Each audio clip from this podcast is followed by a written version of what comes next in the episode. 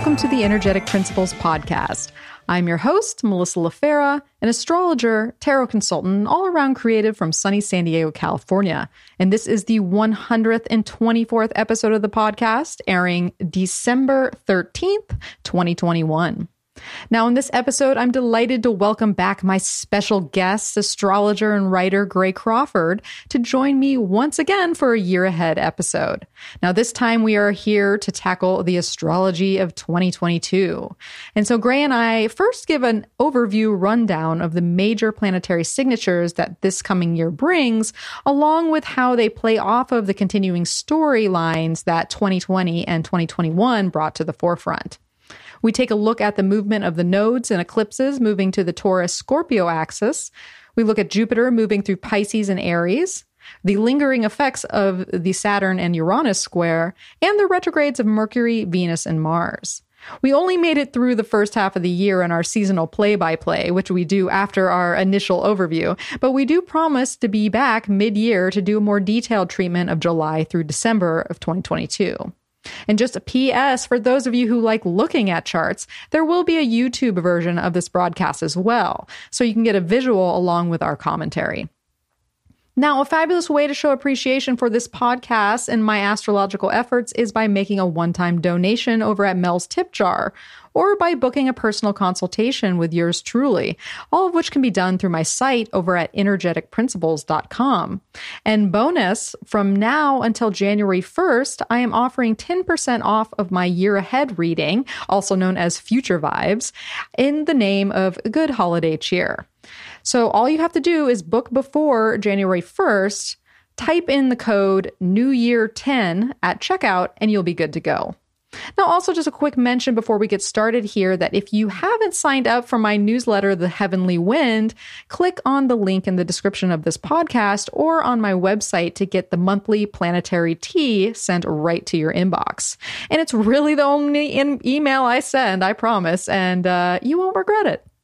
All right, so who is ready to hear all about the astrology of 2022? Here we go. Now let's meet our guest. All right. It is that it's that time of year again, the end of the year, where I bring Gray Crawford on to join me in the year ahead episode. Thanks for joining me again, Gray. Yeah, thanks for having me. Um, I'm excited to talk about 2022. 2022. Can you even? Be- I don't know where 2021 went. A good question. It blew away with the wind. It uh it was here one moment, it was gone the next. I feel like I attribute that maybe to the nodes stellan the mutable signs of Gemini and Sagittarius, where it feels like time just flew by. Um, but so much has changed, right? If you look at the beginning of January versus here in December now. Uh, I don't know about you, Gray. Uh, well, maybe I do know about you, but life has changed completely, hasn't it? Yeah, yeah, yeah. And that's really um, what we would have expected for this year was just great, great amount of change. And that is what we can expect for next year as well. It's just going to keep uh, changing. Um, yeah, even even more so going further into the changes already happening. Yeah, we are we are tumbling further into, you know, I feel like we're like tumbleweeds where, you know, we are the tumbleweed's not stopping, it's rolling. It's gonna keep rolling and rolling and rolling. And we are just rolling with it basically at this point, which is interesting because that's what, you know, people say about life. The one thing you, the one constant is that it always changes. And you're like, mm-hmm. yeah, yeah. But sometimes life changes at different speeds. you know, because there's the small changes, there's the big changes, and it seems like this whole last couple years and this year ahead in 2022 are these really big life changes that are taking place. Yeah, and we can see if you anyone that looks ahead to coming transits later in this decade, there's even more change. You know, it's, it's we're just we're sort of accelerating into like things where, yeah, it's a time where things are completely changing everywhere on you know from the microscopic to macro cosmic you know just like big societal collective um, as well as personal so there's a lot of um, mirroring going on with that just total dismantling of old structures and systems and, and new things emerging and changing. Yeah. And it, it really speaks to the, your your personal makeup at this point, right? You know, like, are you one of those people that roll they're, oh, they're always waiting for change like bring me the change i'm restless let's go. Or are you one of those people that are like i have been sitting in the same place since 1962 i don't want to move.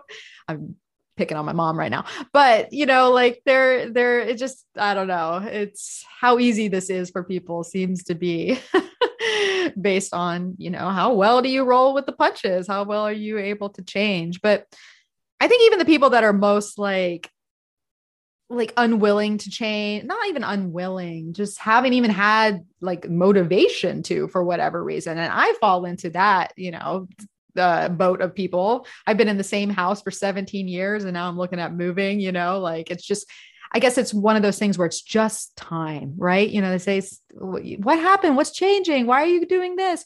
It's just time and you and you feel that happening. Yeah definitely so, well, what, uh, before we get started here, you know, just in case you're new to the podcast or you're watching this broadcast on YouTube, because we will be doing a, um, sharing some charts and stuff. So a, a visual could be helpful, especially for some of these longer broadcasts. But just in case you are not aware of Gray, Gray, give us a quick little background on yourself. I'm an astrologer who lives in Olympia, Washington. I have a website called graycrawford.net where I write uh, regularly about kind of what's just going on with transits in astrology, especially always the new moon, full moon. I do natal astrology. I do horary astrology. I have a Patreon that if you're interested in supporting my work, you can join. And right now, there's one monthly meeting on there that I do around the crescent light after each new moon and um, might be adding some more to what I'm doing with that in the coming year. But that's what it's at now. And sometimes I'm offering classes and I speak out in the community too sometimes. And you can check my site for that kind of thing. Oh, and you will be speaking at conference later in 2022, right? Oh yeah, I'm going to be at ISAR. Yeah. Yeah. In late August, I believe. Yeah. So I can attest to Gray's teaching skills. I've definitely studied with him on a few occasions and definitely check out his work. Um, but yeah, so all right. Well, we got so much to tackle here uh, for 2022. I figured we'll do a astrology podcast style. Um, and I'll share I'll share the chart real quick for okay. when we started talking here. Um, we are recording this December 8th, 2021, Wednesday. We started at 1:36 p.m. Well, here in San Diego, but Gray's over there in Olympia, Washington. Uh, yeah, what do we? We got lots of stuff going on in the sky as we're recording this because obviously we're inching ever closer to the last Saturn Uranus square. We got Venus and Pluto meeting in the skies, and Mars just squaring Jupiter. Um, and and what and more more so many things going on uh aries yeah. ascendant. Yeah i mean my i was i was just noticing personal reasons my chiron's right on the ascendant and my venus is nearby so i think that's uh i'm happy about that. He's happy about that. Well yeah. the moon's right on my ic so i'm feeling at home with this with my intuition in this conversation. We'll see how it goes there. Um but yeah, I thought that would be fun. So there it is. That's the chart we're doing this under. So, all right, well, let us get into a little bit of an overview of 2022 just before we get into the seasonal quarters and, you know, the ingress charts, et cetera. It's like, what can we expect from 2022? Uh, Gray, what's your first thing that you're like, okay, this is big, big happenings next year? As far as like transit scale, you mean? Yeah. What, what like where they really meet? Yeah, I mean, I think um, like we were talking about, it's a, it's a lot of change and embracing sort of flux, fluidity, formlessness, and but also obviously we're going to be bringing things into form, but there needs to be sort of an embrace of working with things disintegrating and changing and being curious about that and exploring that and that can be seen with um, I mean, we, we enter the year, Venus is retrograde. Um, and then Mercury goes retrograde soon after. We end the year Mars is retrograde, Mercury goes retrograde. retrograde so the, the beginning of the year is Venus retrograde, Mercury retrograde. The end of the year is Mars retrograde, Mercury retrograde. There's actually four Mercury retrogrades, but the last one is, is more in 2023. It just stations at the very end of 2022. But technically, Mercury stations retrograde four times. Yeah, Venus retrograde, Mars retrograde, bookends the year. Um, and in between, the major things are the Jupiter Neptune yeah. cycle coming in really strong, Jupiter Neptune conjunction that later in the year comes into contact with the Mars retrograde in Gemini. Yep. and then um, Jupiter also going into Aries for a little bit, coming back to Pisces. So it's a clear, we're leaving Saturn, Jupiter in Aquarius time, Jupiter in Pisces, Jupiter in Aries, Jupiter going back and forth across the zero Aries point. True. Um, and then the other major thing is the nodes changing. So North Node going into Taurus and um, South Node into Scorpio. Um, the mean calculation happens before we get to 2022, and the true node calculation happens pretty early in 2022. So that one's very clear. And that then involves eclipses in Taurus and Scorpio, the North Node coming to Uranus in Taurus with eclipses on Uranus, and then the nodes also then squaring Saturn. So Saturn Aquarius squaring the South Node in Scorpio, the North Node in Taurus with Uranus and Taurus.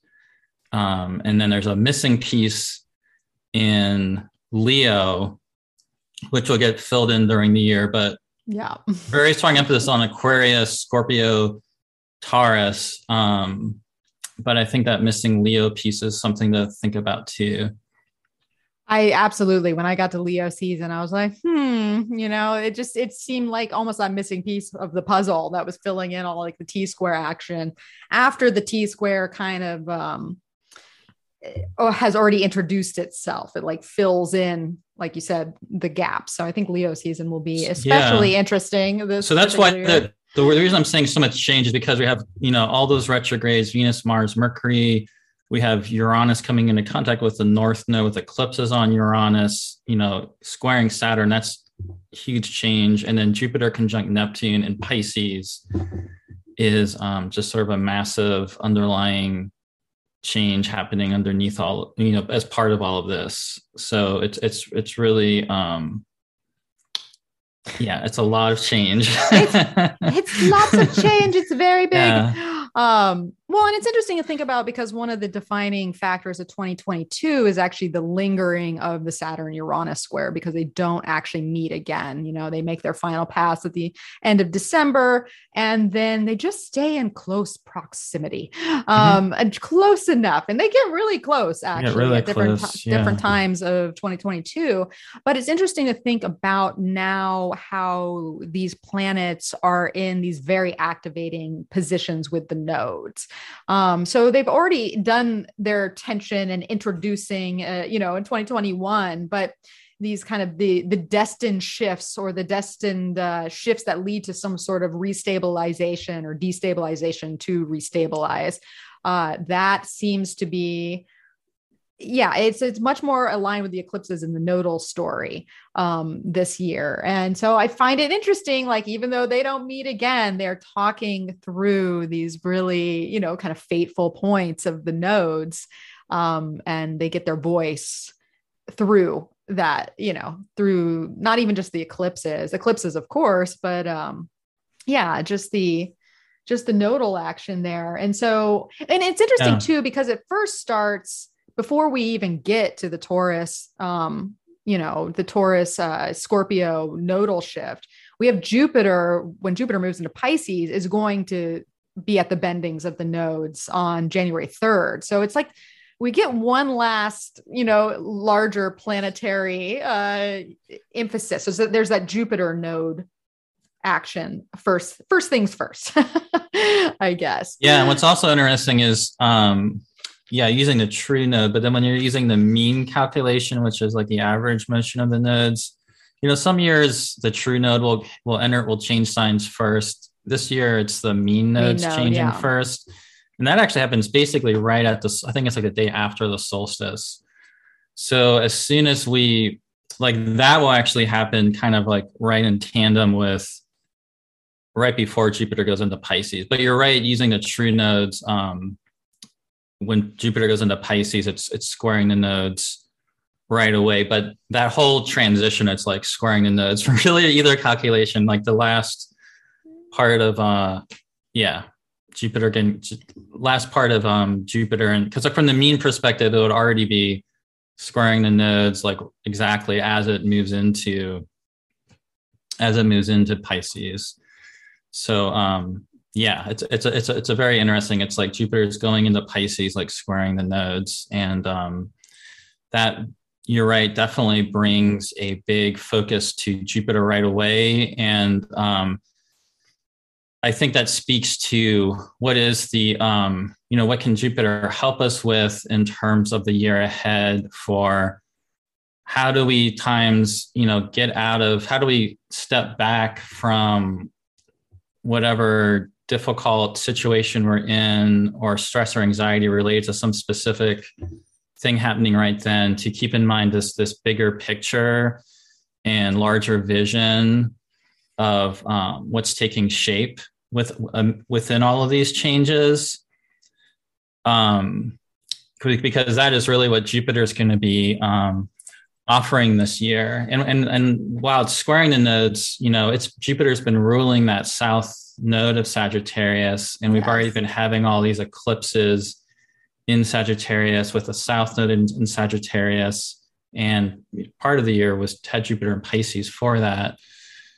And so um, there's already been something activating that, you know, just as as as far as like an archetypal meaning of Sagittarius, and we're you know, one of the things associated with Sagittarius is having vision, inspired vision of meaning for what you want to do. And, and especially in terms of like seeing something more so than a little bit more so than Pisces. It's, you know, it's like kind of like fiery, you know, spirited pull, you know, over the horizon to what's beyond. Um, whereas Pisces is a little bit more the um, inner journey, inner exploration, which I think in in that terms um, is is another big theme of the year is mm. no matter what's going on out in the world and whatever sort of um, chaos is going out there you know paying attention to you know what is that inner chaos going on and especially in terms of what can be created out of that and um, there's a there's a prof- there could be profound inner journeys with with jupiter and neptune and pisces um, but then in terms of the nodal switch that happens with this, it's making me think about Scorpio, South Node, all of this accumulated grief and emotional stuff, and all these power dynamics and power battles and corruption and manipulation. There's all this material up, and the South Node going into Scorpio makes me think a lot about how are we going to be you know, collectively and personally processing um, all this material, you know, transmuting it um, into Taurus, um, which um, I think is really going to necessitate and goes well with Jupiter going into Pisces, um, slowing down because Jupiter in Pisces is, is more the slow internal Jupiter, more so than like, you know, the fast outward Sagittarius Jupiter, right?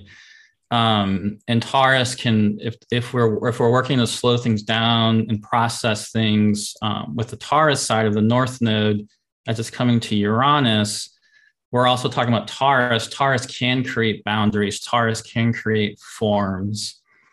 You know, when Tar- and especially when Taurus is open to change, and there's been there's Taurus has already been activated by Uranus so much wherever you have Taurus in your charts. And now it's going to have even more coming in because like the North Node there. And so it's, it's kind of forcing changes in a sign and placement. Sometimes I can, sometimes Taurus has a reputation of not wanting to change. I mean, it's really good at building something solid and maintaining that. Um, but so a, I think it's a process of, of engaging that side of it um, being really willing to process all of this Scorpio material. I think that the shadow side would be, you know, these power. The Scorpio shadow side, you know, can be with power instead of like transmuting stuff and having compassion for people and, um, you know, working compassion for way people are wounded and really working on that and helping people process and being like a companion and ally through you know, this sort of under collective and personal underworld journey where we've all been on. Scorpio can turn, you know, manipulative and you know, power. You know, there's like that side, and then likewise, Taurus can swing to like a overly materialistic, mm. you know, and kind of shutting things down a little bit and not wanting to look at things under the surface. So, um, that's why I think, it's, yeah, it's like there's an importance in, yeah, being open to processing all of that and working with those changes happening? Yeah there's um it's so well it's so interesting thinking about for me thinking about the mean node versus the true node within this and how we can actually do a little uh, i love experiments right? You know like the gemini scorpio in me i'm like let's do some investigation here because we know this jupiter uh, energy at the beginning of the year is going to trigger the you know the the journey start. We're going to start to feel into the shift of the scorpio and the taurus that you're talking about. Um, but it'll be interesting to think of when Jupiter squares the nodes, if you feel it more, you know, around December 27th with the Aquarius, uh, Taurus, Scorpio vibe, or if it's more around the third where you pick up that Pisces, um, Gemini, Sagittarius vibe or if it's actually both, where at the end of December, which there's a lot going on at the end of December, that's not just that meeting of the, you know, the square of the nodes. Um, if there's like an introductory Jupiter moment at the end of Aquarius, and then an, um, and then a kind of wrapping up in some way of the other nodal uh, story in the beginning of January, just a few days later. So I don't know if you're one of those nerdy people who like to research the very specifics of astrology.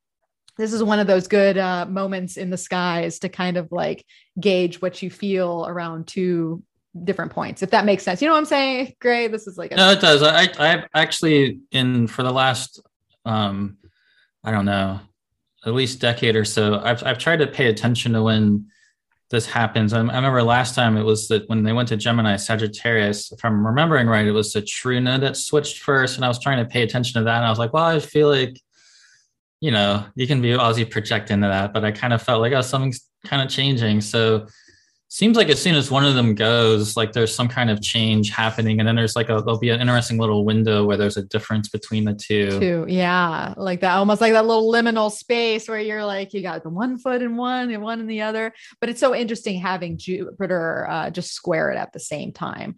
Yeah, um, yeah. yeah so there's definitely something there about coming in strong. Yeah. Mm-hmm.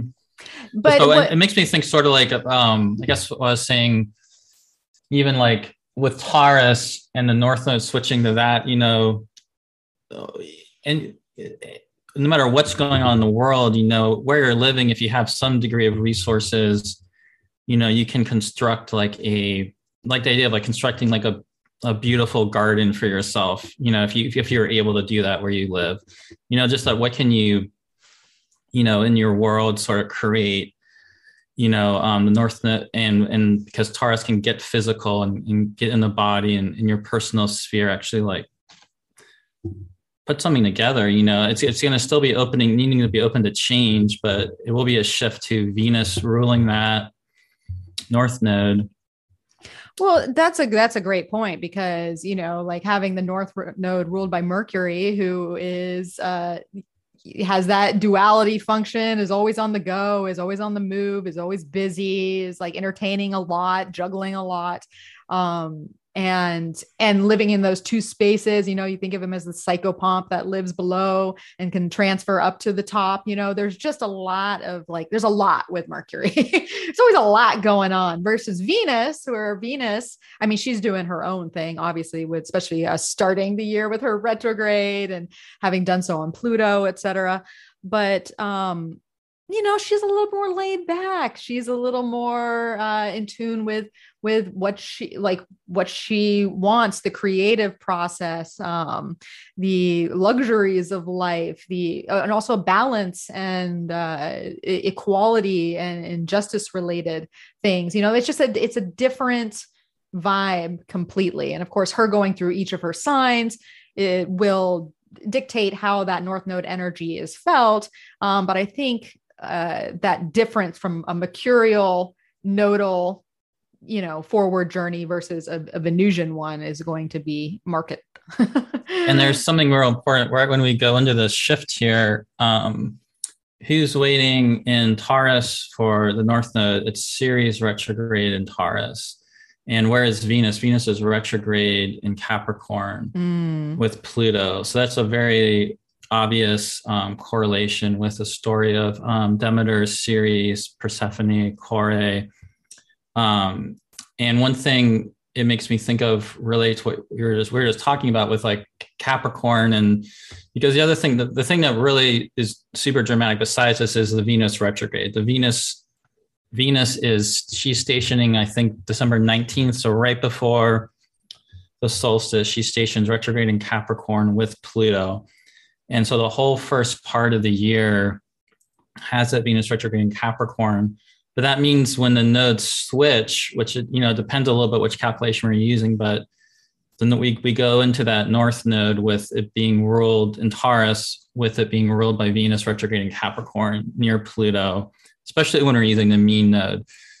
Um, and so one thing that again makes me think about is like with Taurus and Capricorn, is boundaries, boundaries of containment. How do we construct boundaries to to let things in what what can be let in? Um what, what not not like we're so shut down or, because you, you don't want to go too far to be like so shut down you're not letting anything in.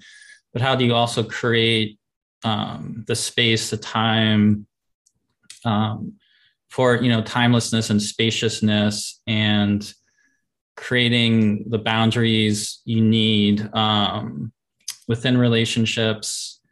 Um, so you're both getting the support you need. You're also creating space and containers for to um, work with this really deep material is going to be coming up. Um, and that that story of Demeter or Ceres with you know Hades, Pluto, Persephone, Proserpina, Kore, whichever names you want to use for them. Um, it's a story that you know that's sort of it's it's it's Demeter is linked to bringing both being the, the goddess of abundance and harvests, but also she brought the mysteries and the mysteries. Some of the mysteries were very specifically connected to that story. Um, the mysteries were, you know, collective rituals of um, initiation um, and being, you know, at night. You know, like Persephone, um, you know, carrying like the torches to like illuminate the night and we're we're in this collective time of like you know crossroads mystery um needing to have the space for the grieving and working with it. Um i don't know the, all those themes i think it's very interesting that that's all there you know and then Ceres is actually going to station direct not long after that in uh in january where sh- where she'll station direct and then be kind of right with the with the north node basically. Um there in yeah mid January. That's an mm-hmm. interesting mm-hmm. point though to that kind of nighttime walk and and looking at you know and going to those deeper parts of ourselves because you know mm-hmm. when we're mm-hmm. thinking about uh Taurus and Scorpio and these being the uh, uh you know kind of feminine uh, signs ruled by night planets, you know, like versus our more outgoing Gemini, Sag energy that we just went through. And the fact that these are fixed signs and, you know, fixed places in our charts are usually the most, uh, as they as they say fixed you know like these are like what where we hold things down or where we're more a little bit more rigid or want more structure there already have structure etc and so when we have to access these deeper places that are very rooted within our nature, um, it does take that inward journey. It does take that nighttime walk where we have to address things that are not surface level um, and that like can pull down to very deep parts of ourselves, especially with all all the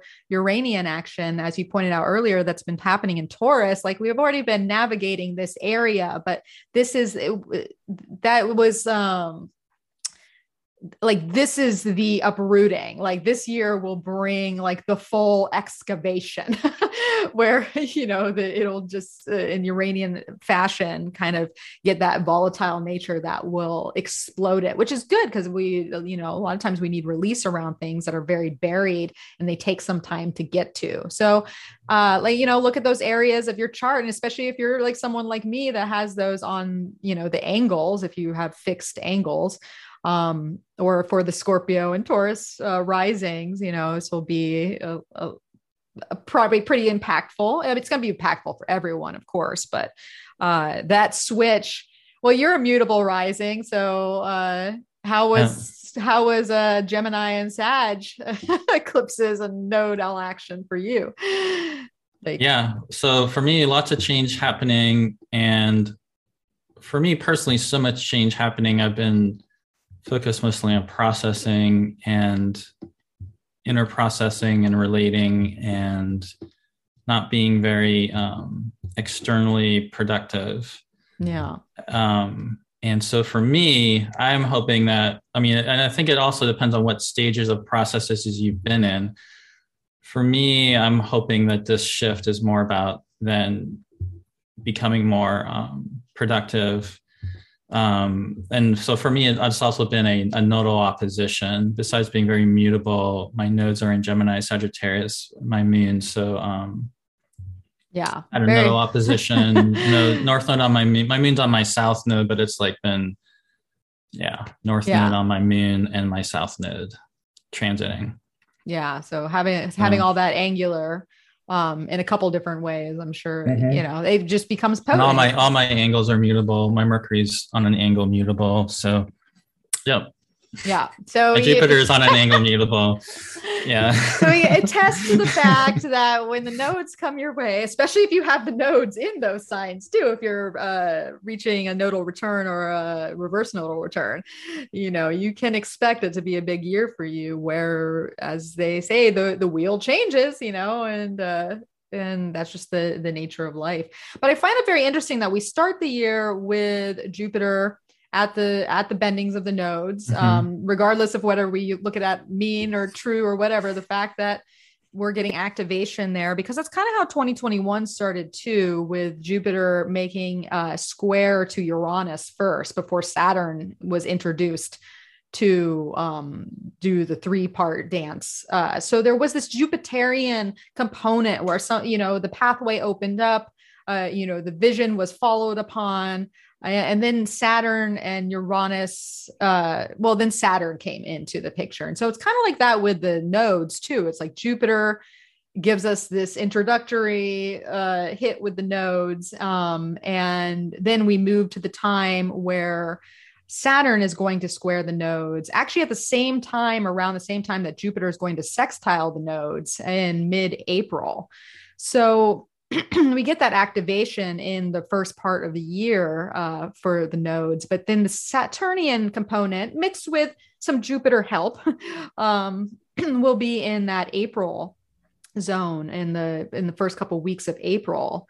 Uh, to then move on to obviously Uranus conjuncting the North Node, which we're going to feel for a good amount of time because you know these the obviously Uranus moves slow, but sometimes the nodes can move very slow too. There are times when the nodes only move like one degree every couple months, depending on where it is in its um in, in the path. Uh, but that's going to happen at at least for true node uh, status at the end of July on July 31st, and so we're going to feel that in between, um, you know, the summer months of just or you know that uranus north node component. So what do you think about that gray? Kind of like this incremental jupiter saturn uranus with the nodes.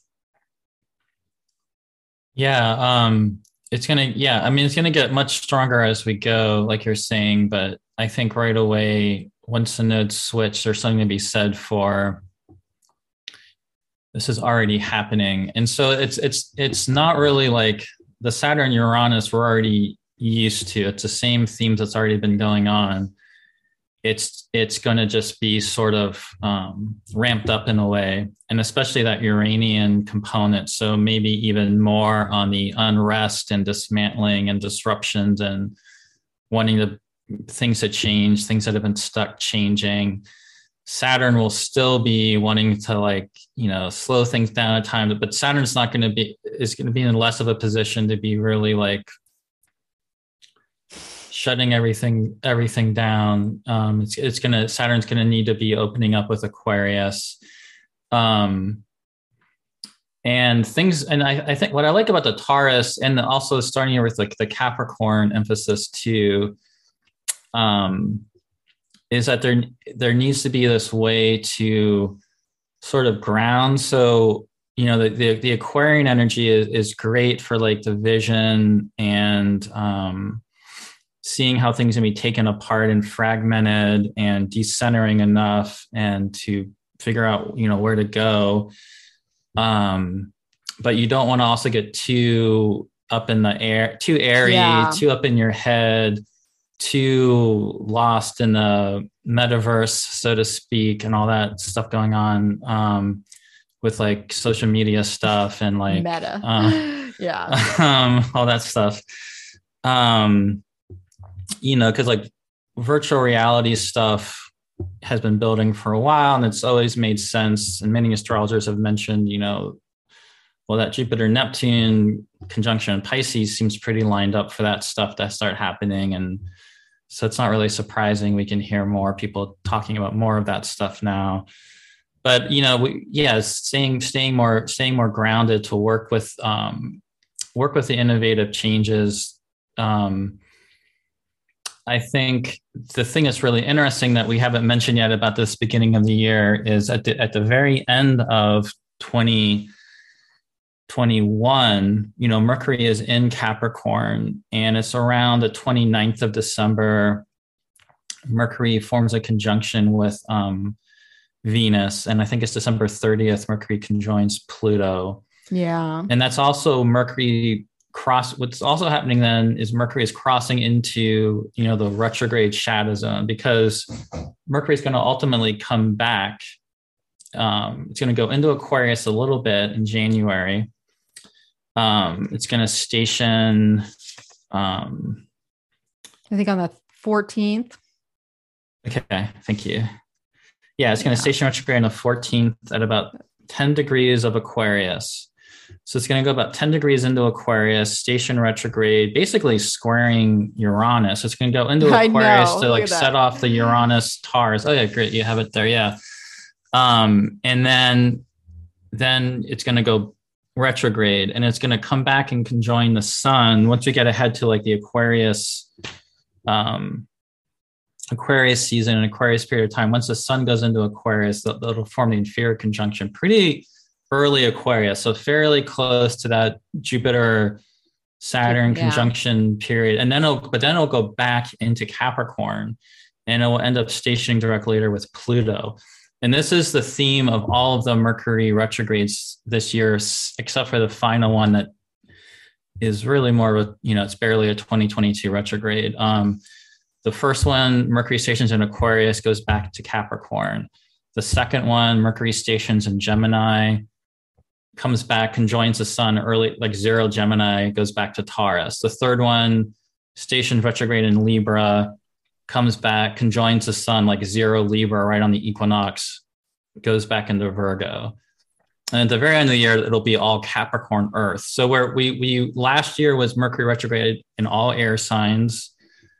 Um, this year we're in a um, an elemental shift from Mercury being retrograde in air signs to earth signs and then next year we'll have them in earth signs so there's an interesting thing where um, mercury's not going to station retrograde like conjunct saturn when that happens um, but it will be in aquarius. So there's an interesting thing where the very first mercury retrograde right away we're sort of getting this interesting interplay with that where it's yeah it's, it's squaring it's squaring the uranus um, and then it's, then it's going to go back to Capricorn and, and, and, get involved with the, sort of the same material that Pluto and Venus has already been, been stirring up. Yeah. And that, and that transition from air to earth, I think is interesting because um, it again speaks to the need to keep moving with, we're in this like air age, right? All, all the Jupiter Saturn conjunctions now in air signs, you know, which was announced by that Jupiter Saturn conjunction at zero Aquarius. And air is all about, you know, rapid changes and, and flux, and that we're really moving into that this year. But then the Mercury retrograde is like having us work with that. But then how do we make that weird shift from like air um, back to earth, which they have nothing in common when we when we if we if we use the framework of um, air signs being hot or warm and moist, earth signs being cold and dry. There's no common ground um, between them, those elements. And so um, the, there's something really, it's sort of like a magical process, right, to, to work with that kind of shift back and forth. And there's, there's something really interesting about Mercury helping us with this like kind of air age, but how do we, you know, get back to the earth and, and actually work with our boundaries and our containers and our structures and how do we how do we open those up and change and move with what's happening yeah but eh, well and i they do they don't have anything in common but at the same time i feel like I feel like it's kind of a blessing to have the retrogrades with this component because it's when we think of air, we think of possibilities. And when we think of earth, we think of practicalities. And so sometimes we start with po- tons of possibilities um, and we have to get back to the practicalities of it. And so it makes me wonder when you have ideas or visions or you're coming up with um, you know all the speculation and it's all in the head or the blueprint or what we see in our minds. And then how do we uh, you know translate that to the real world? Just pretty much what you're saying but mercury helping us put those uh, you know perceptive pieces of the puzzle together. So we can start out with the vision and and get to the point of the the practicalities of actually manifesting it if it should be manifested if it can be manifested or what else does it need there? And when we were talking about earlier about um, saturn having to kind of uh, open up a little bit more, especially with such an Uranian influence that's coming and having the nodes there too, it makes me think uh, also of the limitations of vision um, and how when we think we have it ideally exactly in our head, and a lot of times how we see it in our head is not the uh, same perfection as form.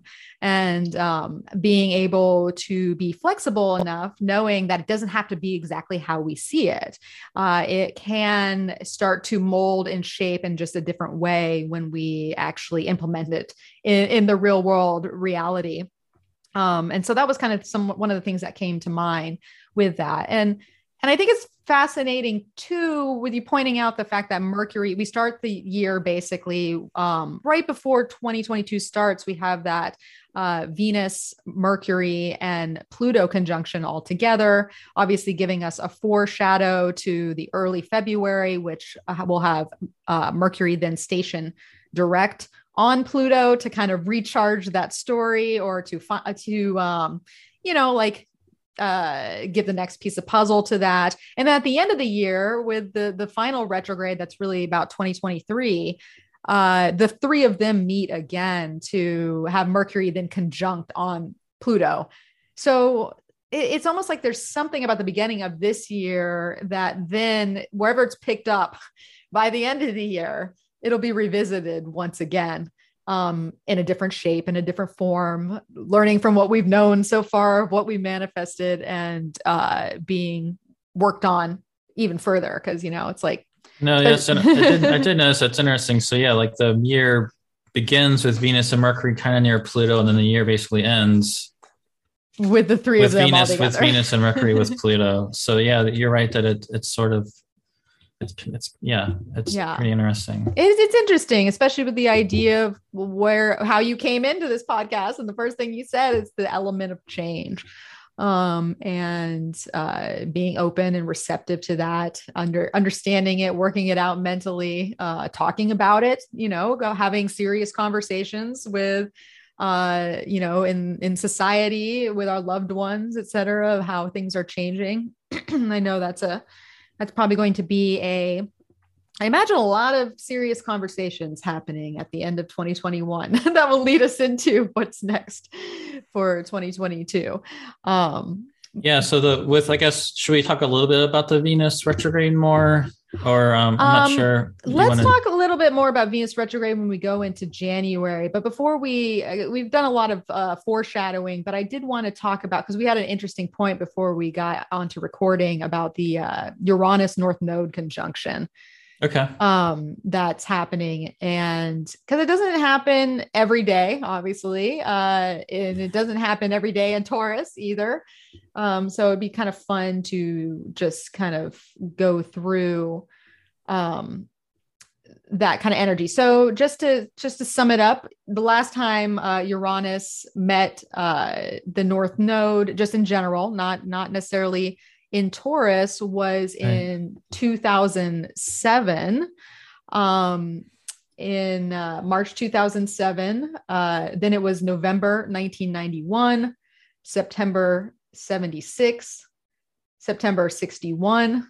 Just to go back a little bit. And Gray and I were noticing some fascinating uh, kind of musical switches that were going on. Um, during those time periods. Like there were very transitional spaces for innovative music kind of coming out and changing uh, the trends of, um, you know, kind of entertainment and, and things along those lines. So, how do we how do we we so eloquently said it before we got on well if we go all the way back we said 1961 was uranus conjunct north node in leo obviously massive civil rights hap- things happening and lots of things that was the introduction to the 1960s but just in terms of music um, rock and roll and um, the way that rock and roll came in um, as part of cultural change, I guess. Yeah, because that's what really got really started getting going. Then even even more. I mean, it was already happening, but it, it started um, breaking out on massive more massive levels where it's like and because that's what we're talking about here it's we're talking about these more like big collect collective shifts. So musically that was one um emphasis as well as like folk music and soul music yeah, soul music well um, and you think about folk music gray the fact that uh well okay folk and soul music because folk music usually they were uh you know singing about a message sing about a message of change of, of mm-hmm. like a political uh, movement and same with soul you know uh, people that had messages of repression and, and, letting that out through through the music um, and, and and then just the like the beatles and the stones starting at that time too that was going to usher in the whole rock and roll uh, revolution with this conjunction happening in leo you know like they're the expressive leo uh, there. So sorry to cut you off. I was like, got oh, I got inspired good. by that. yeah, yeah. No, don't. And then jump into next one is 1976, right? And Scorpio. Yeah. And so this is an interesting one because well, there's obviously people born in on the planet right now with a 1961 one. But um the uh 76 one in Scorpio is interesting because of, I just I, I know I mean I just know a lot of people born this year in this time period, but um, obviously now we're in North Node, Uranus, and Taurus, so it's opposite. It's the same mm-hmm. signs, and yeah. and we also have the phenomenon of Saturn squaring them. But at this time period, it was Saturn and Leo squaring the nodes, right, with the North Node and Scorpio and Uranus. Now we have Saturn and Aquarius squaring the same nodes, but Uranus and the North Node are in Taurus.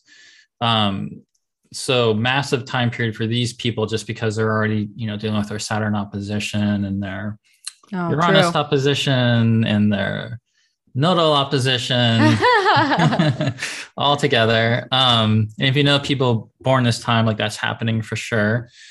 Um, and but yeah, this would be. Um, I mean, one thing you had an interesting point about this, but I mean, the one thing it makes me obviously thinking think of is um, is punk rock um, already happening at this point, but getting more more together and more more like taking form. Like like punk was already happening, but it was it was getting more and more together established and, and, and, and, and punk is very uranian is in terms of being um, against um, the status quo um, also being very uranian form of like forming a group identity and, and people then sort of like will conform to like people like well i'm a punk and this means i'm going to look this certain way or talk this certain way or play music this certain way or there's a whole kind of code of behavior aesthetics identity that kind of like uh, form around that um, yeah. and well, it, it, can also be part of, of resistance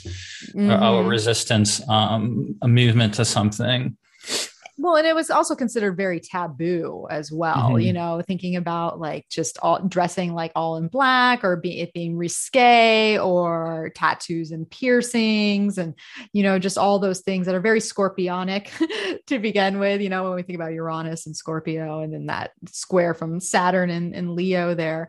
But it was, it was an in between year where just music in general was changing um there was and it wasn't just punk too it was you know hard rock was kind of moving to uh, that's the year a lot of proto metal band, bands would start come out. And we know that 80s had a big metal streak to it. And so the the move to uh more metal uh and especially like the uh, heavy uh, British heavy metal, you know, things along those lines kind of started then. It was also when funk started to transition to more disco and uh, taking more of that um, uh, you know, d- dance and nightlife in a whole different direction. Of course, and the punks did not like people that, you know, they wanted to burn all disco. So that's kind of funny that there was still that rivalry there. Cause, um, but yeah, so I guess the point is, is that we're seeing so far when we get Uranus with the North Node is that we're seeing this transitional space that is a changing of the guard in so in, in like an individual expression, but also communal expression um, based on individuals coming together within these these new forms, and that continues on because the next time. Yeah, I like you. You made another point about that. I thought was good. That you, you sort of said with a proto, but you were saying that sort of like almost like the uh of the old it was almost like it just got so big even like the stadium yes because well and so but yes, that's an interesting transition was, time that we're kind of like the old thing's getting so blown up but then there's something but it's kind of over in a way but it's yeah. still happening, but it's really big. But then there's something new coming in well because if you think about it it's like you think about like stadium rock and and i mean stadium rock continued on through the late 70s early 80s but as they got in,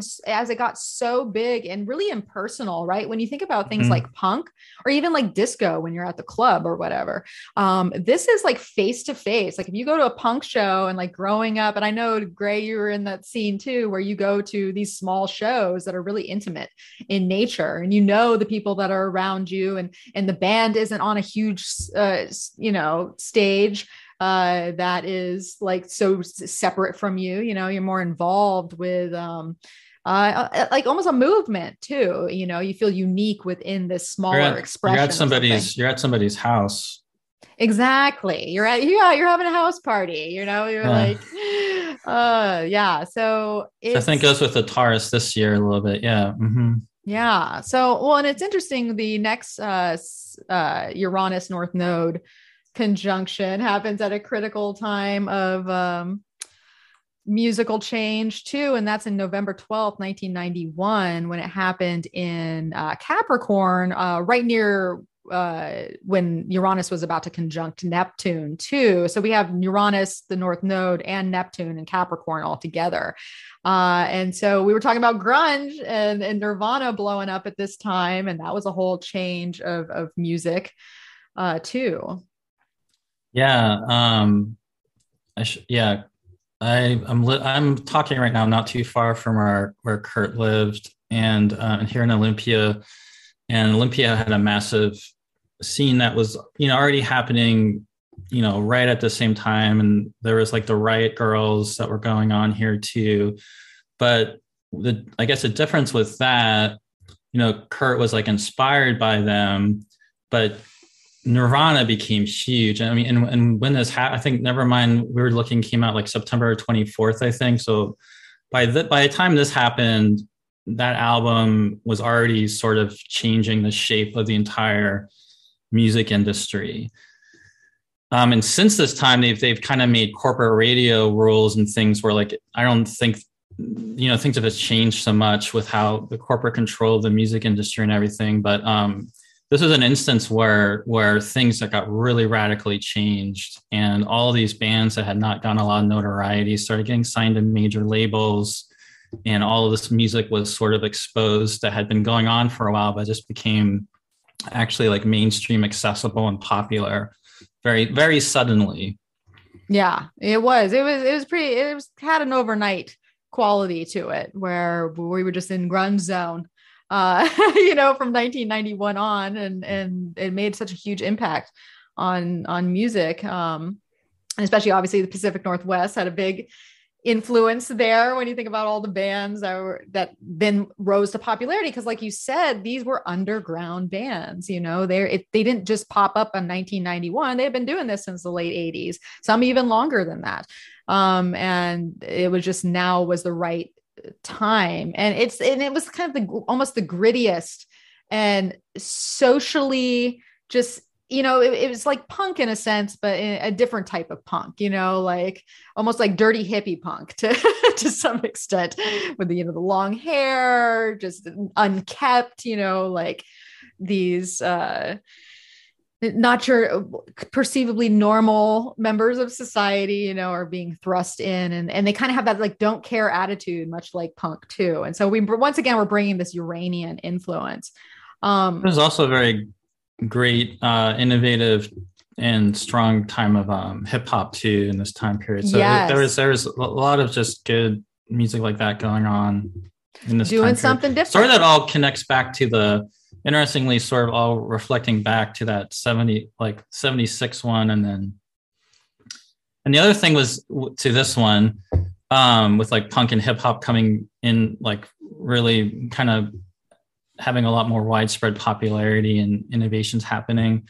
Um, but this was also a time period you were making the point where um, Bill Clinton is running, right? He becomes president soon after this. And that yes. since that time, every president has had a, well, not Biden, I guess, but Clinton, Bush, Obama, Obama and, Trump and Trump all have had Uranus North Node conjunctions in their chart. So there was something yeah it was, it interesting, was interesting. yeah how um yeah so basically in 91 uh, we got our first well uh, 92 technically but but that's when Bill Clinton was, you know, was campaigning and coming to to rise. And for some reason, there was something about the United States that needed leaders that had this Uranus North Node conjunction in their birth charts because uh, it happened. Uh, we talked how it happened in '61, which is the chart of um, Obama, um, but uh, Clinton, uh, Bush, and uh, Donald Trump are all born in 46,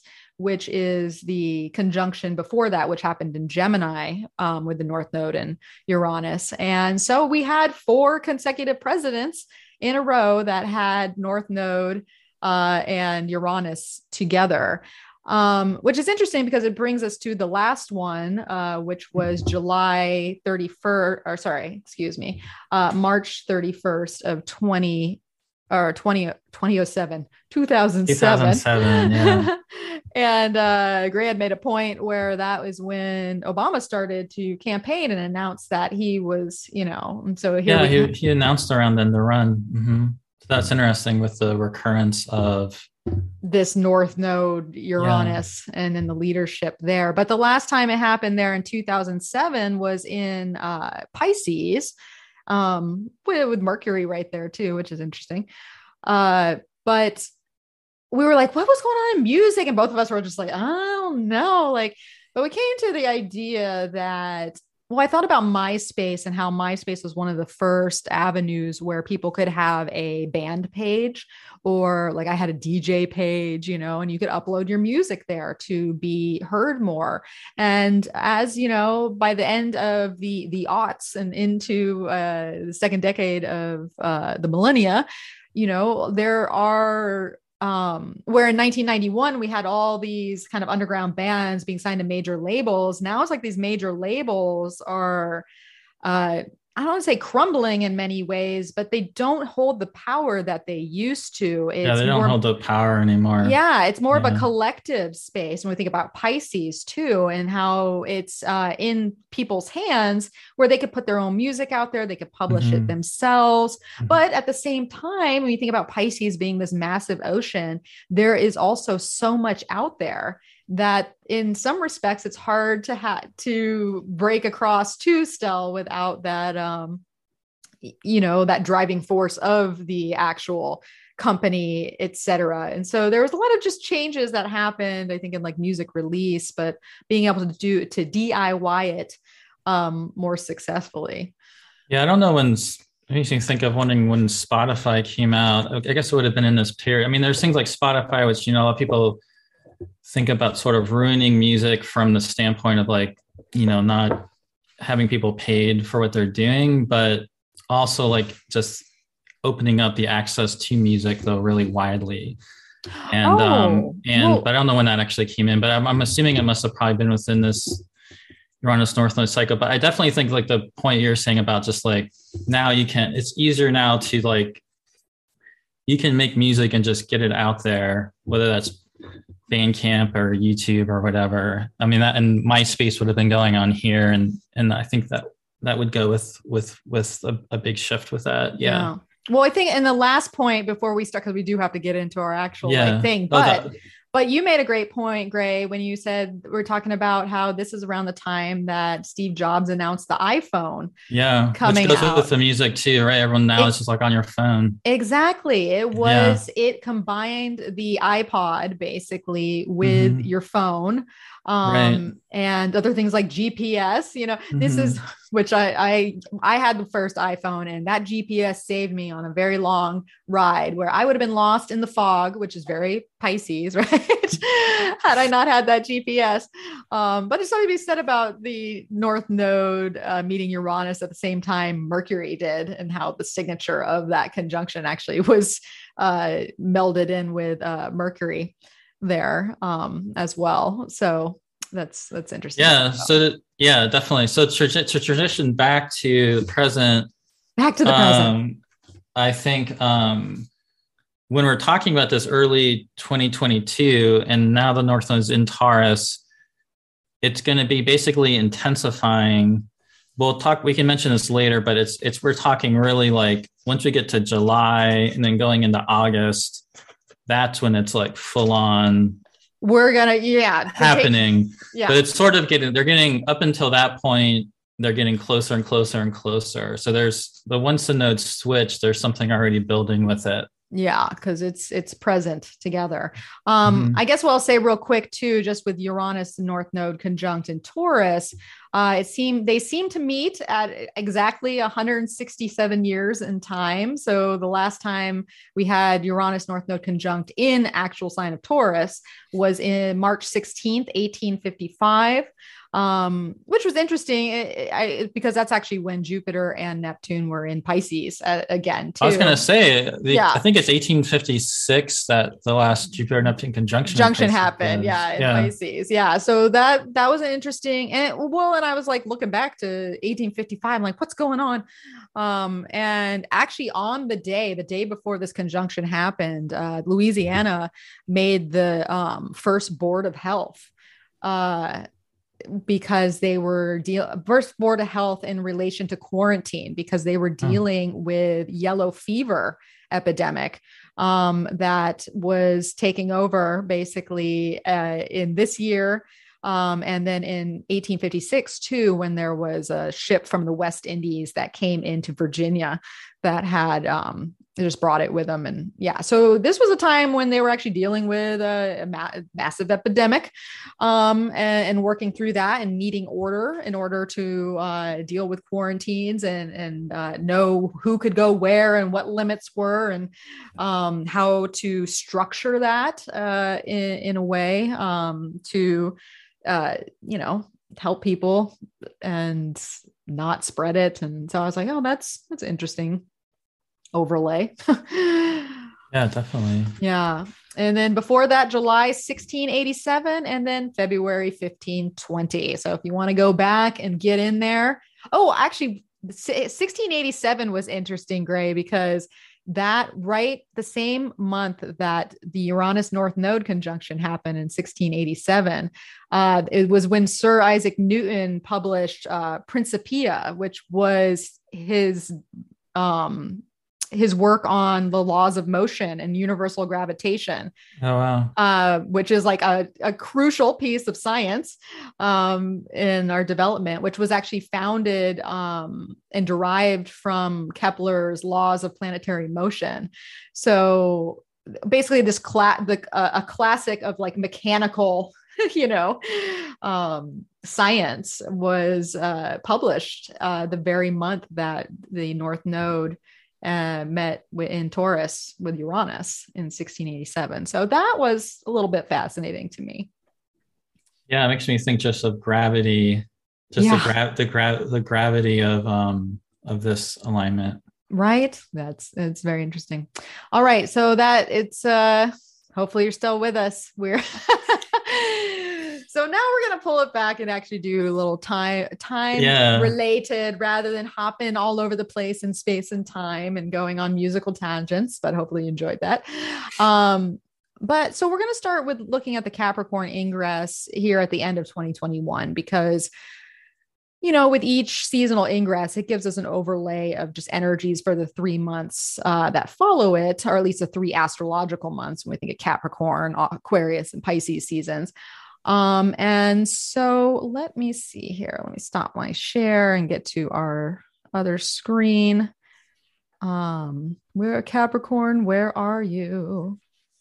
Yeah. So, um, I mean, as far as the ingress, um, this speaks to the Venus retrograde. So Venus Yes. has gestation retrograde. Um, she's conjoining Pluto. The moon is in Cancer, barely separating, but separating from it. So there's something interesting all around the world, no matter where that's showing up.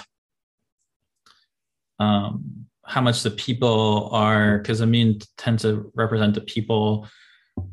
We're all kind of coming from this Venus Pluto conjunction. Um, if you count the quincunx, the moon is applying to Jupiter by a quincunx very closely. But the next very like Ptolemaic aspect, I believe, is an out of sign trine to Mars. Um, Mars is in Sag near the south node. Um, and what you can also see in that chart is, except for the moon, all the planets are within the node. So I think we talked about this last year, the the Kala Sarpa Mm. thing, like the time serpent, when yeah. all the planets are contained by the nodes. We're we're going to go through that same thing again Interesting. until um, I think it's April twenty third.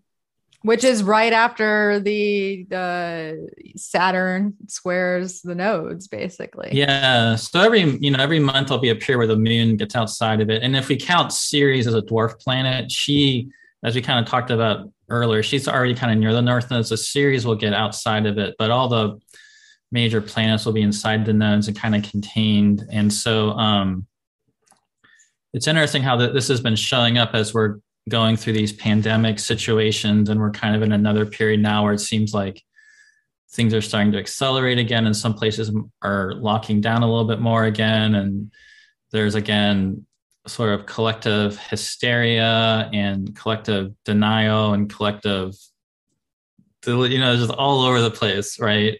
And everybody's stirred up again. Um and like that happens every single time you have this configuration but it's been strangely showing up with this pandemic that way Yeah. Well, um but that's just but yeah but that's anyway but it, it's it, well, it's interesting to for well, one of the things we're seeing in the news a lot here in the United States is the they're trying to overturn Roe versus Wade, yeah which is uh, definitely a Venus Pluto sort of matter, especially when you get the government involved in Capricorn there.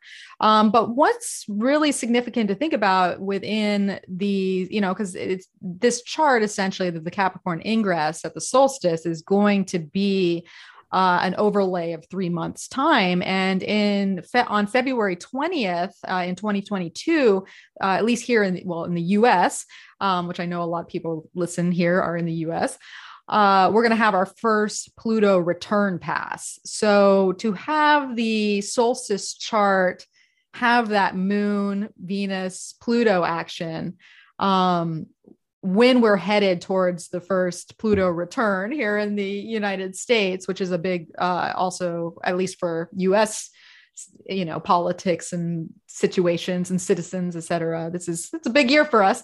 Um this is activated there. And so you know here in the 11th house uh at least set for washington um by whole sign it gets a little well i guess it's kind of still in there by placidus it gets kind of close um but yeah venus is uh it depends a little bit how you work with cusps um Venus in the in the Placidus chart, if you use the five degree, you know, yeah, she's within she's about three kinda... degrees of the 12th house. So she's kind of right at that 12th house. Yeah. That's which is kind of fitting in a lot of ways. It and, is. Actually. And the moon's like kind of heading into the sixth house, cross about to cross the sixth house cusp. Yeah. So that that actually and also in Placidus, which I think is fitting, Mars is actually in the ninth house with the south node. And it would, even in a whole sign though, Mars would be ruling the whole sign ninth house. So I think that shows, I'm just thinking Supreme Court as ninth house, I think you would say.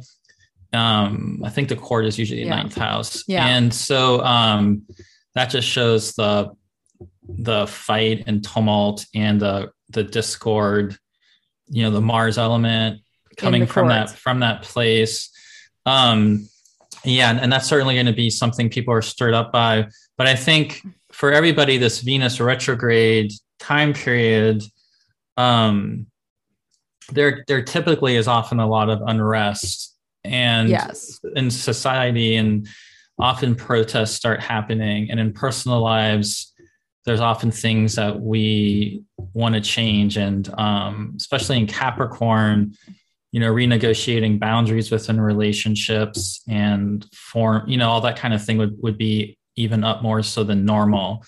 And with pluto being involved it's very deep material, really old relational patterns, you know, the, the deepest, most core relational patterns at the root of, you know, your security and attachments, you know, that all that kind of stuff that really gets in there with your um, relationship dynamics with others really coming to the surface. Um, but then in the United States, like you're saying, this is also this quarter of the year is taking us into the first um, Pluto return um, in the United States since July 4th, 1776, which means basically Pluto's on track to get back to where it was on that, you know, legendary day of July 4th, 1776. uh, I think it's February 10th is, I believe, the first day and there there's going to be three this year. I know I have the date written down. Yeah, I think it's uh it's um, February 10th. No, I'm sorry, February 20th. 20th.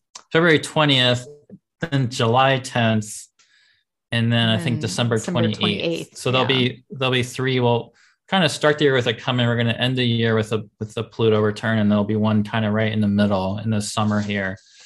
So um yeah, that also speaks to just you know, for those in the United States, all this, you know, so we're in our personal lives, there's all this material coming that's going to be coming up to work with and process and um, transmute and you know bring into new forms in relationship i think it goes well with the scorpio south node taurus north node that venus will be ruling um but in the United States, just culturally, you know, all the buried material, all the stuff people don't want to look at, which has already been honestly being, it's already been stirred up so much in recent years as we've been approaching this. Well, that, that, that could be, it, that's just going to be, yeah. That could be part of the retrograde position mm-hmm. of Venus. You know, it's like mm-hmm. we're not revisiting, we're not intro- introducing. It's like what is or what have we have we yet to do? Yeah, with? it's not really introducing anything new yeah it's um and, and it can be a lot of internalized too like with uh, venus being the position that she's in and and not being you know because last time venus went retrograde was in gemini which is a lot more outspoken um and you know verbally saying how what she thinks and how she feels and you know versus capricorn and which is a saturn ruled sign which can be more uh distant or or tucked inward or like processing like or, or having a hard time actually um connecting with that through either limitation or uh you know just kind of that saturnian walled off kind of kind of energy. And, and the fact that there's alt there's tension too in this chart because Saturn and Uranus are about to meet for the last time. And that you know Uranus is ruled by Venus. So and Venus and Pluto are looking to Saturn. So it really all comes back to this Saturn and Aquarius just by um you know rulership is concerned. But it's it's an interesting ping pong energy with Mars all over there and Sagittarius just getting all, you know, getting all Jupiterfied on the south node. It seems kind of kind of loud there, but not really. Um and you have a Capricorn moon, right? Yeah, um, I do. So I you know do. you know that I mean sometimes the way stuff gets framed in astrology, the earth signs don't get all the um fascinating, you know, complexity they actually hold so there's there's actually you know lots of complexity to, to Capricorn, um, as well oh, yeah. as Taurus, where the North Node is going, um, and it's sort of like you know the, the richness of the Earth and how much is you know buried under the surface, and um, so there's really a lot of deep material that can come out of this. But you know, Earth signs being more internal, it's like you really got to go down, right? I mean, to get to that, you got to dig deep, right, and go down and um, get under the surface. And um, you know, when we think about even just like the earth and what is the earth and the land, you know, it's it's the home of all the um, ancestors. You know, all this collective material we have, right, um, that's just around us all the time and present with us. So yeah, I think it just really speaks to that, and and and um, to work with that, you have to take your time. Yes. And then uh, with Capricorn being the right, what's it? It glorifies Saturn and Mars. It's the home of Saturn. It's it's where Mars is exalted. So what are they good at? They're good at creating boundaries and containers and being protective and you know keeping things certain certain things out letting certain things in so there's a i think there's a containment that can be really powerful here to open up mm. the more complex wild, you know wildness and exploration of, of capricorn. Um, but the shadow would be right which we'll probably be seeing a lot is people instead becoming over controlling and fearful and you know that that can flip to the a negative side. You know what i mean? Of just being or overly materialistic and i have to you know this is mine that's yours and that kind of thing. well yeah and i mean when that's the thing too i feel like when we're looking at the the contention between saturn and uranus um, and saturn actually being that fear component that can be behind the shadow side of, of capricorn or just saturn in general and uranus being able to um, i don't know kind of like you know, because I think of Uranus, uh, not all the time, but a lot of times it can be very uh, risk energy, you know, or it, or it gets weighed down and it has to liberate itself some some way. And in fear can be very burdensome, um, and and being able to kind of crack that open in some way uh, and be willing to kind of uh, trust and, and take a risk when we might not normally be able to do so. Because it's another thing with Taurus and Scorpio access is um is there's a, a real trust component that happens in those signs or that seems to be an issue uh, with planets in that sign. And so kind of like I've been thinking about this a lot like a lot lately is like you know being in the flow of life and like trusting the process and and where um, fear and severity uh, and conflict or competition tend to get in the way of something that's just trying to flow. And flow it is not always easy. A lot of times you know flow comes through eruptions like volcanic and then the flow of the lava and it continues down. And so being able to kind of work and be flexible within the flow of life, which can be sometimes disruptive, um, especially internally, without letting fear um, or or that limited scope that I was talking about earlier. You know, like the limited vision. Uh, get in the way of where life is trying to move you to, especially when we're in the, all this change. I guess if that makes any sense. yeah, and so all this, um, all this stuff with Capricorn and the Pluto, you know places in the past where you've been betrayed um, places yeah. where you, you, haven't been able to trust your your issue this this this this stuff can all get be being brought to the surface but it's going to be about how to how do you actually hold that you know how, how can you find the people that can you know ally with you and companion companion i'm not using the wrong word for that but relate to you with that material and, and, talk about it and work with it yourself and do your own inner explorations of it. And so you're able to still open up you know it's, it's stuff like opening up to be understood and where where venus ends up going um i believe the same day she stations retrograde um chiron actually stations direct in aries yes Mm-hmm. And so she'll be going back over the course of her retrograde to end up squaring um, Chiron and Aries. And there's something the astrologer um,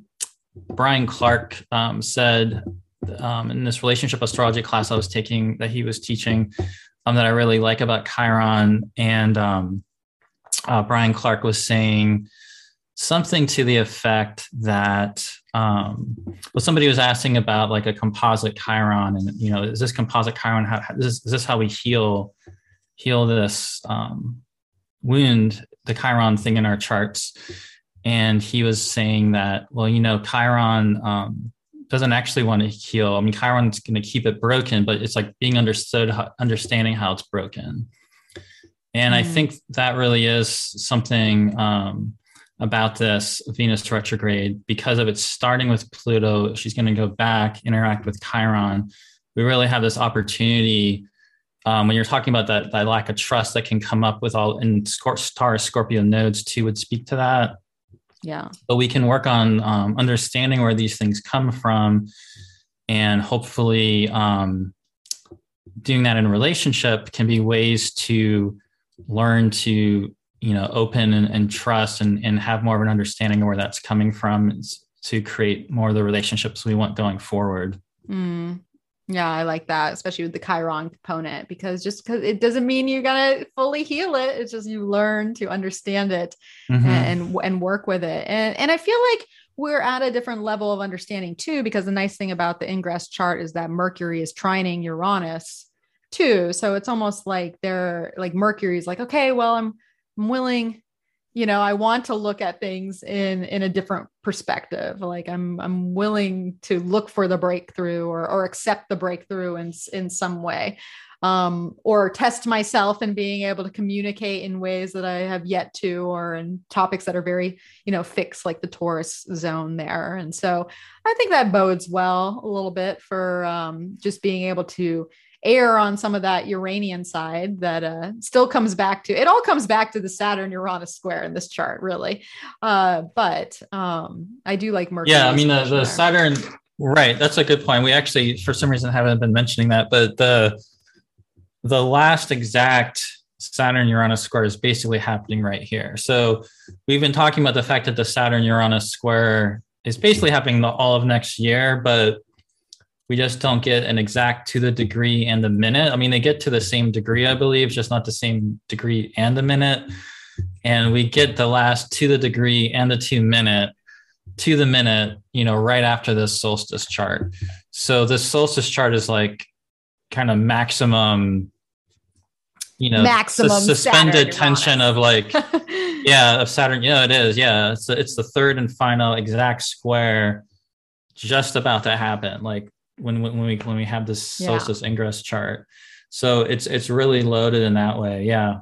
Yeah, so we'll we'll continue to feel. I mean, we're going to continue to feel it through 2022, but we're going to feel it in these first three months, you know, of uh, the changeover into the year because you know we're under this ingress chart basically. Yeah, and and you can look back. Um, just speaking to that, um, trying to remember now. The dates are escaping me, even though I've looked at and repeated those dates so many times in my in my life um, this past year. But the the um, we've had two, I think it was in February and June, if I'm remembering yes, correctly, of this of this past correctly. year. Just don't remember the exact days.